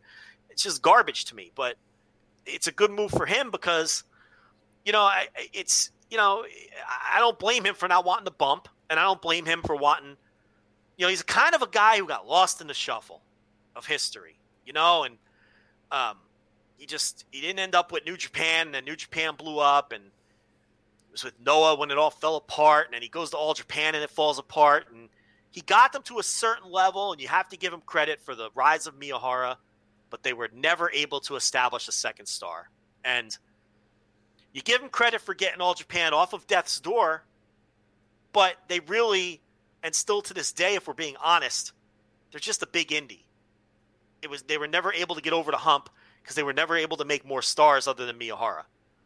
And I think that's what sunk him, either in the eyes of the people who removed him, or he just lost his own motivation with losing his friend and not seeing a light at the end of the tunnel. And maybe he just removed himself and thought, I just, I did what I could here, but I, man, I got to move into the next stage of my life. I can't be, I was going to say pulling my hair out, but he has no hair over trying to get Jake Lee and, and Naoya Nomura over until the end of time because it's not going to happen. I don't blame him if this was, you know, his decision to do this, but definitely interesting and definitely something I didn't see coming. I guess that's kind of the story of his his career in a lot of ways too. Is that he's always you know been very very close to being you know getting over the hump, but never quite. You know, Noah tried like hell when they first started to make him the star, Yeah. and it just it didn't work. All Japan, you know, slowly slowly moved up, moved up the ladder, and then when he was about ready to finally maybe become the star, then it all goes to shit. And and yeah, that's kind of the story of his career. Is just you know I think the Noah, I think his Noah run is a little does I, like he drew he was on top for a lot of big houses, and I Mhm. think I think a lot of people don't give him the credit he deserves as a draw. You know, I, look, he was never he never got to the level of, of yeah, it's a, the biggest shadow in the fucking pillars. universe that you Yeah, had to I mean- follow or get try to get out of was was tough. it's I mean it's an impossible act to follow when you're trying to follow Misawa Kobashi and Kawada and, and all. I mean, it, it, but but you know, this is a guy who drew. I mean, you look at the houses he drew and compare, put them in today's landscape, and it's like, you know, but it, but he always has felt like a guy that to some extent got lost in the shuffle a little, you mm-hmm. know, and. Then you know, like you're saying, he's about to get pushed in all Japan, and they have the, the, the Exodus, and then he gets pushed in Noah, and you know he's got a impossible act to follow, and then Noah, you know, Misawa dies, and Noah's going downhill, and then they jump back to All Japan, and it's a fucking on death's door, and it's just I don't know, never really. Sometimes it's it's where you are as much as who you are, you know, and you know timing. It's like Go Shiozaki is another example of a guy who's just fucking snake bitten. You know, it's I don't know if Go Shiozaki was ever going to have the necessary charisma to to be a legitimate top drawing ace in Japan, but I also know that he got fucked many times along the way, and a lot of times the, your your perception then ends up cast in stone, and then you really have no chance to get over the hump. But I don't want to drift too far because we don't have a lot of time left, and we have a few other things to get to. But that's uh, Jun Akiyama headed to DDT, and I guess we should briefly talk about Zero One, right? Yeah, yeah. Any any updates? So the latest that we heard, you know, we, we had talked about it a few weeks ago. I know you did a news update where you talked about Zero One looking like it's on the way out. What have have we heard anything new since uh since the last few weeks? Um, no. It. th- I mean, they're ha- they're doing their junior tournament. Mm-hmm. So, well, first of all, okay. So last week, and I talked about this on one of the news updates. I think it was the Monday. I Uh, believe it was the Monday news update for people that do want to go back and listen. So So Kohei Sato is gone, and that kind of makes sense because he kind of disappeared from the main event scene. right. You know, well, we talked about. Remember when we talked about the match and we're like, man, he just got kind of punked there in that main event. He just took the fall, and it was kind of Yeah. like, oh, all right, that's the end of that. So uh, it makes sense now. You know, you got to wait. You got to wait to uh to pass judgment sometimes. So Yeah, Ikuto Hidaka's gone, and uh, Tatsuhito Takaiwa are gone. Now, look, those are all older guys, but they're also made up a major core of the of the company. And Sato was arguably the top guy in the company. You know, champion probably a half a half a dozen times. How many times he had to be champion multiple times? But the point here is he was a top guy. Uh, the managing director too, one of the front office guys, also left the company, and um, Hidaka had very um, ominous tweets saying, you know, I'm leaving the company, but I'm not retiring, and I'm ba- basically asking to get booked, and then wishing Zero One well. So they're just having obvious money problems when these are probably very high paid guys that are leaving because they're not getting paid anymore. You know, eh, that if you're going to try to piece it together. So uh, they appear to be in big trouble. I mean, they did announce a field for their junior tournament and announce a bunch of dates for their junior tournament. So they're going to keep marching on, I guess, until what might be their inevitable death. But they might be one of these promotions that just, you know, go down due to the COVID.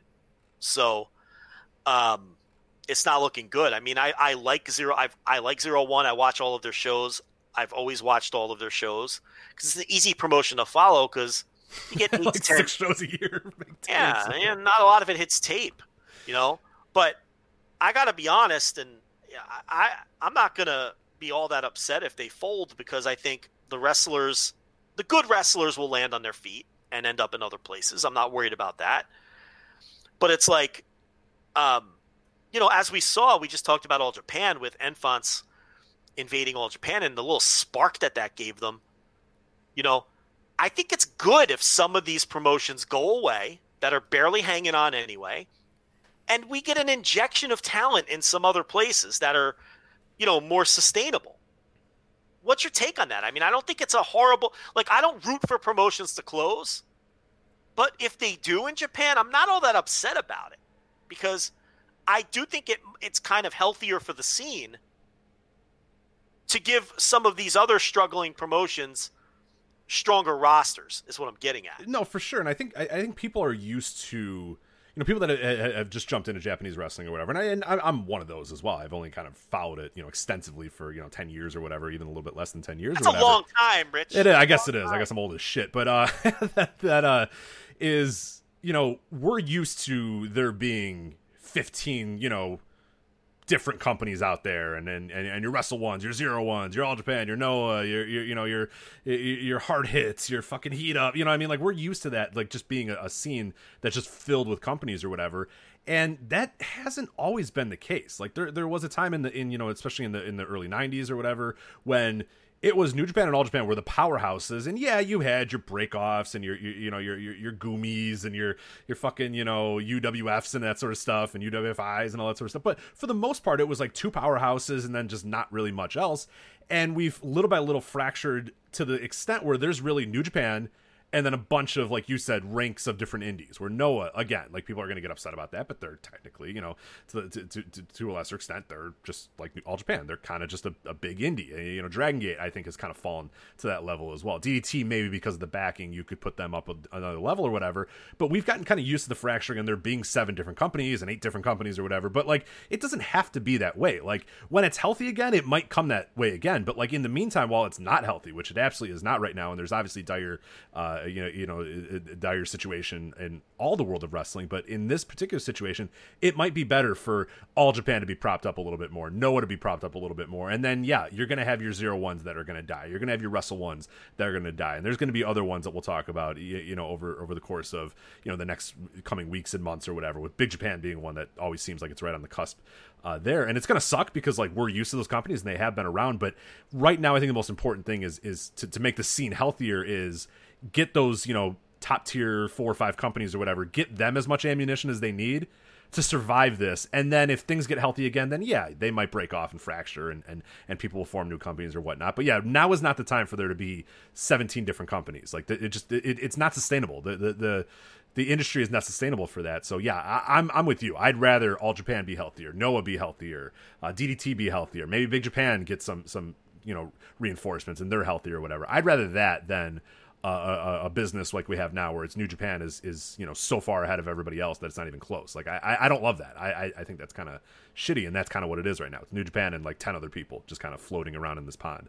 So um yeah I i'm with it. It sucks that they're like you know a company's going away and yeah but if it, if it helps you know these other companies that are surviving and are going to make it through be a little bit stronger I, I i can't advocate against that.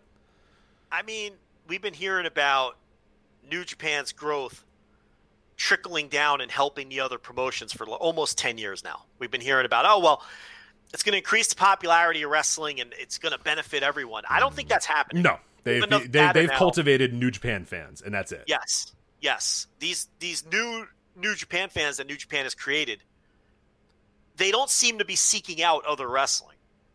To they don't. It doesn't seem like they are craving more wrestling, and they're like, well. I see All Japan is coming to Cork next week. Maybe I'll check that. I don't feel like that has, and we're now almost ten years into this thing of Bushiroad growing New Japan, so I don't see any evidence that that has occurred.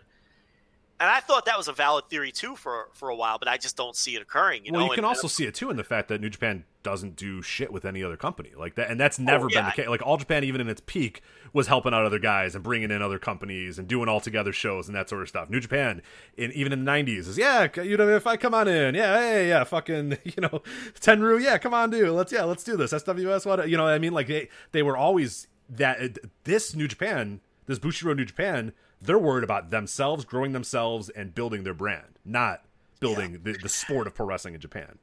well, those promotions back then were incentivized to help each other out. Exactly. And yeah.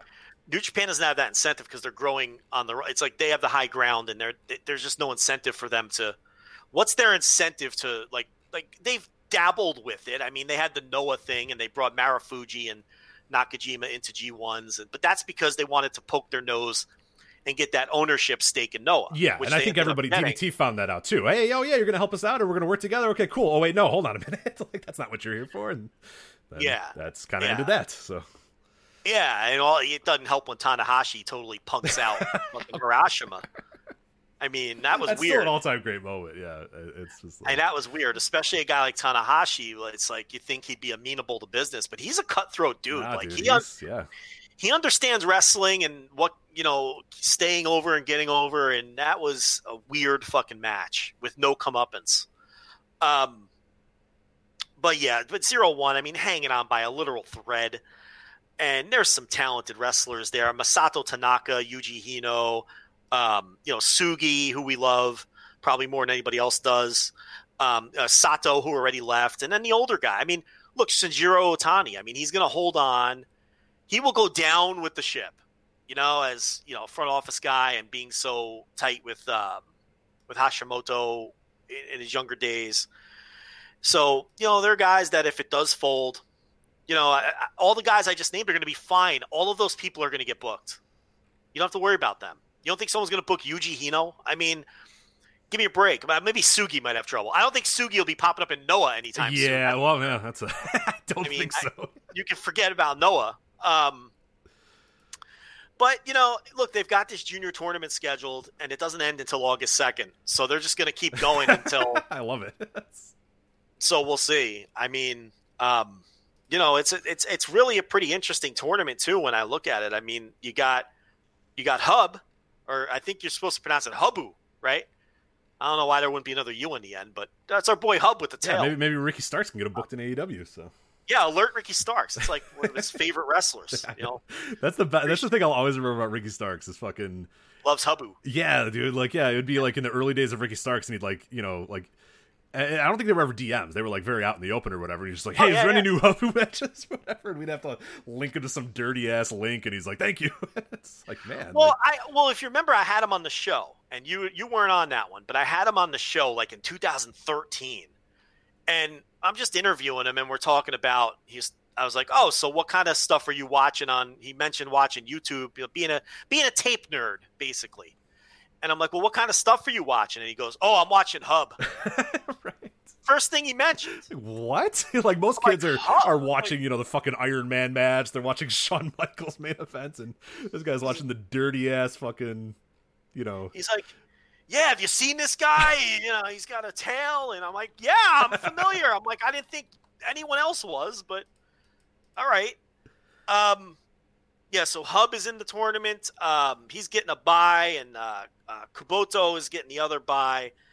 And then there's some interesting matchups in the middle. It's uh, uh, Kitamura versus uh, Drew Parker, Sugi against Raicho. Those are our boys, Rich. They're going against each other. Oh no, That's- no. Yeah, I hope, they, I hope there's a gentleman's handshake at the end of that match. I, I hope so. Hope and pray. I hope so too. Uh, Lindemann is is is in the tournament. Um, poor guy can't get Oh, booked. He gets booked for zero one. He's facing uh, Oh, the CIMA coattails are not working this time for those guys. yeah, it's Lindemann They're versus down to zero one junior tournaments. That's I know. not Well. I think the CIMA thing's working against them. I think CIMA Oh, has so much heat yeah, that it's working against those guys. And T Hawk's talking about retiring. yeah. There's like 15 years where riding CIMA's coattails was the thing to do, and, and these guys picked the uh, apparently the absolute worst time in history. Uh, to ride Yeah. the coattails of CIMA, because yeah, that's uh, it's not going well. Yeah, T Hawk being like, yeah, you know what, I might get into the trades or something. It's terrible. I mean, the, the, China thing didn't work out, and we got to save T Hawk. We got to save T Hawk. We cannot let that man retire just when he started getting good. We can't do this. I mean, they can't get booked. I mean, if COVID clears up, I mean, you know, Khan will take him. He loves him, but it's like, it, it it's it, Lindemann's still like 24. He's going to be fine, and Lindemann's great. Lindemann is one real push in a high-profile promotion away from being considered one of the best juniors in the world. That's the only thing in the way of that is a staying in one place and getting a push, and that place isn't zero one, but no. he's in the tournament and he's facing Ganseki Tanaka. And then the other first round match is uh, what was it? Oh, it's Otani, of course. Otani against uh, uh, Yomihito Imanari.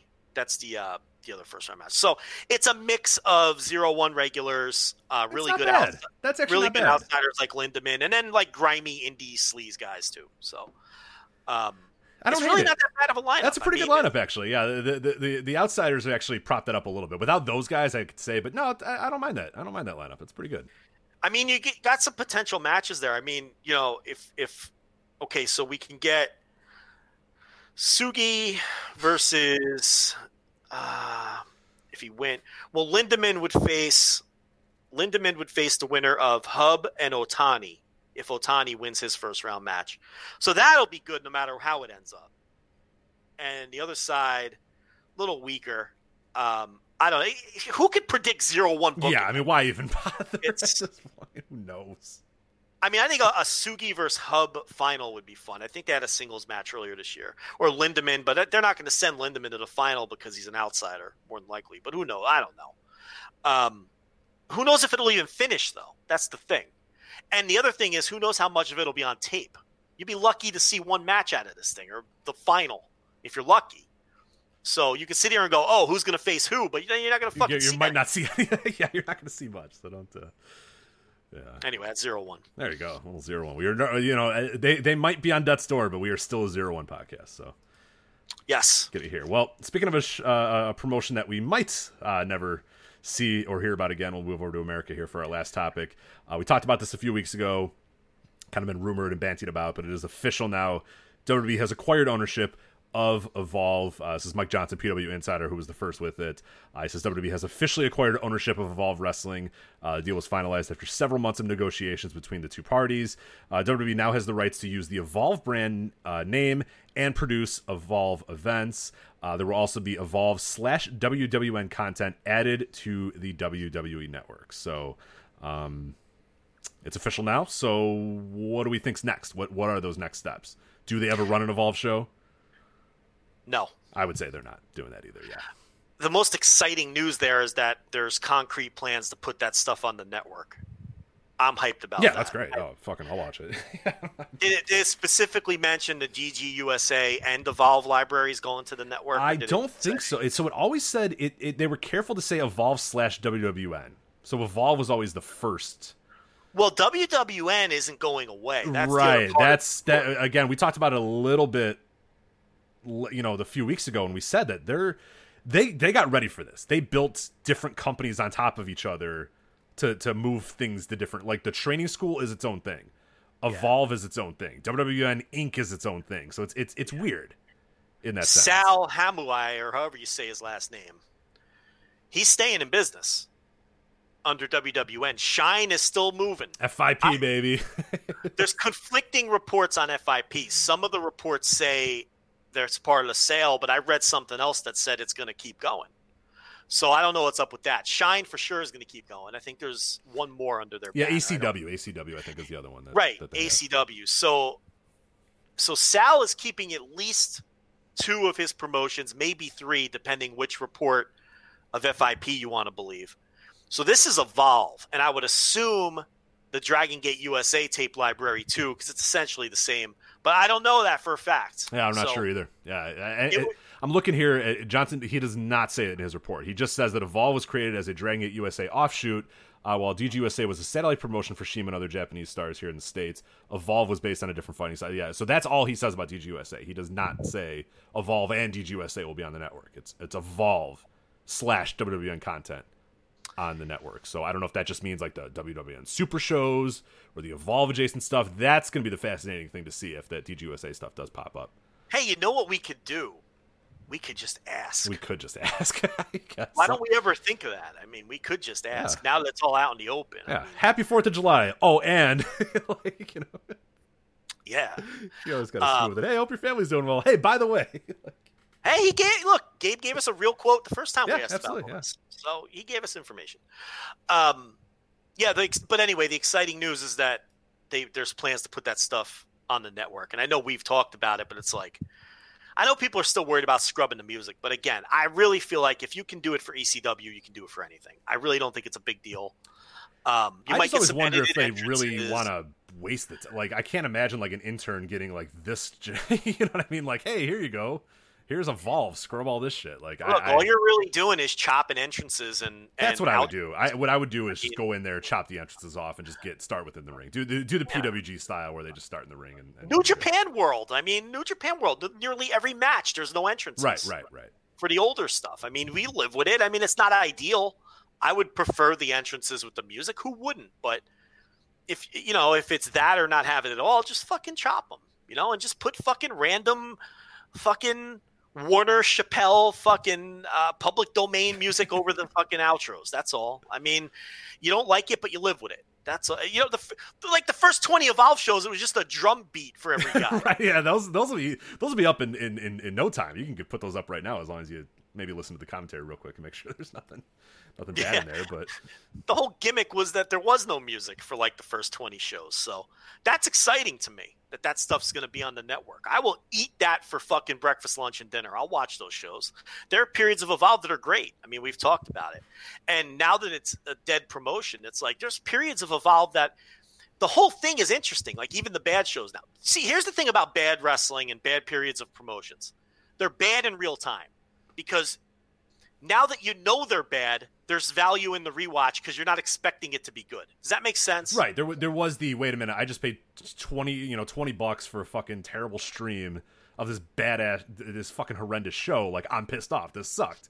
Whereas now it's like ah whatever. You just pop it on the network. You watch you know Evolve Five or whatever. You see fucking Sami Callihan roll around in the ring for a little bit or whatever. So yeah, no, there's there's definitely value to it. The dynamic totally changes on a rewatch in terms of bad wrestling because you know it's already bad. You're not expecting it to be good. Like you're saying, you're not blowing money on something and then being disappointed. So, um, yeah, I mean, that's really, we knew this was kind of, this was the rumor, the prevailing rumor, and it, we knew it was probably coming.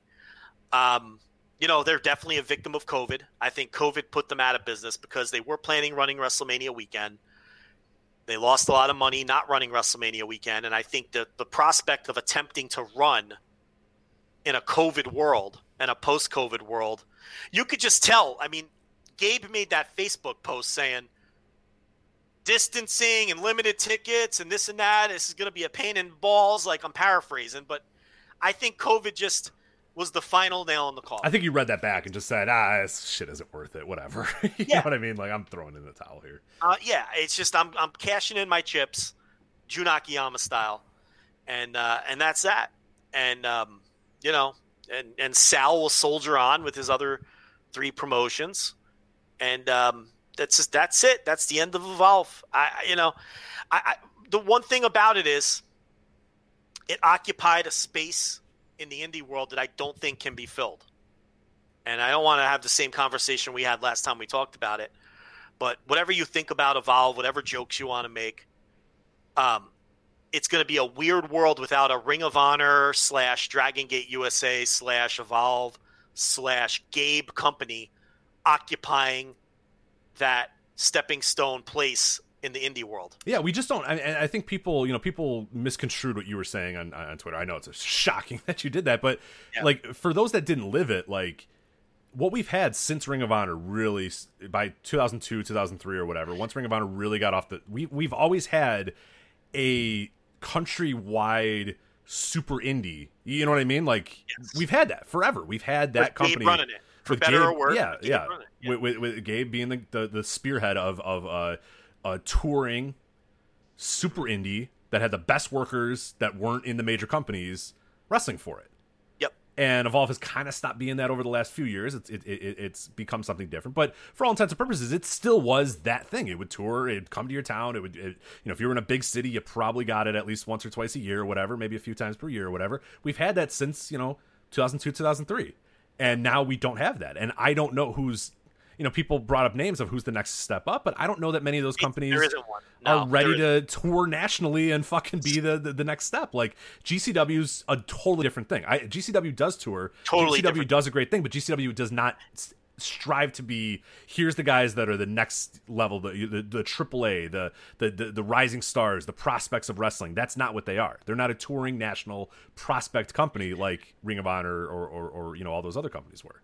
Does it the, the the Gabe Legacy promotions? It's not what Game Changer Yeah, is. and that's They're- fine. Game Changer isn't that. They're doing their own thing and they're Yes. finding success with it, but they're not that other thing.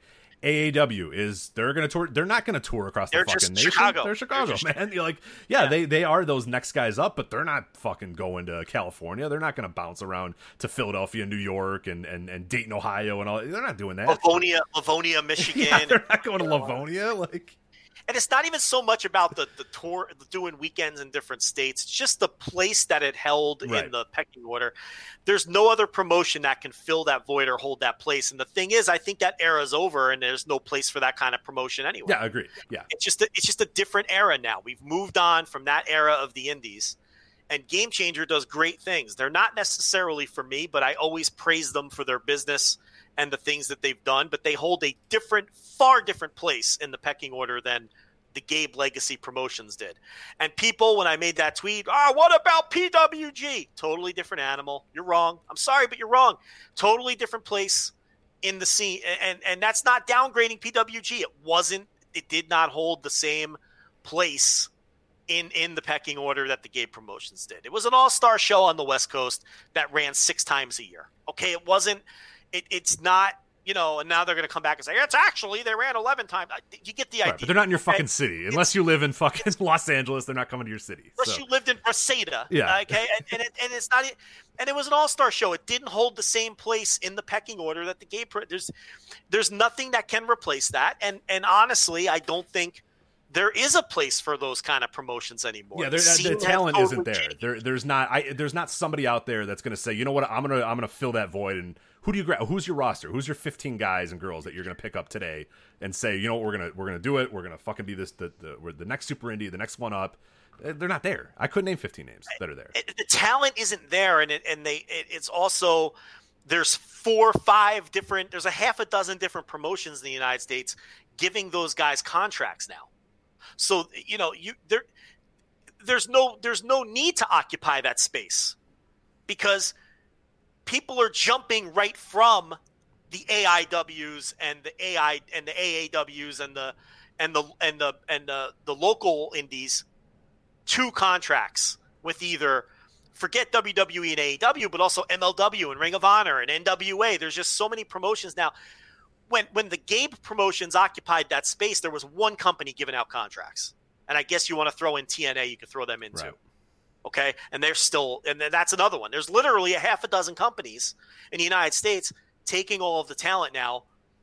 Before that, that that that place, that space that the Gabe promotions occupied, it's it's redundant. There's no use for it, and that's I think why Evolve did struggle down the stretch, because all that talent that Gabe would have used as the final stepping stone stop was getting signed by all of these promotions, and that's the world we're in now. We're in a world where there's no use for that sort of promotion in that space. Right. Yeah. One of the names that we brought up, you know, two names that that to me are so obviously in another era would have gone through and, and, and done, you know, Gabe stuff or done those second tier, like a Jake Atlas and like uh, uh, um, uh, Kris Statlander were both people that were like, you could tell two years ago, hey, these are these are budding, you know, they're they're really good. They're picking it up pretty well. They're going to be there pretty soon, and, and little by little, though, they were getting bookings, and then boom, they're snatched up.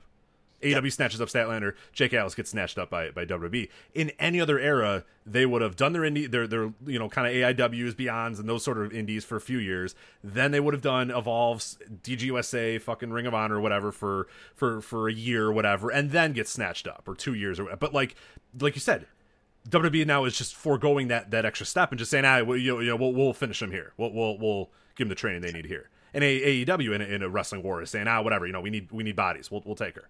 You know what I mean? Like, and and and that's, you know, and then it- those other four places too are are trying to.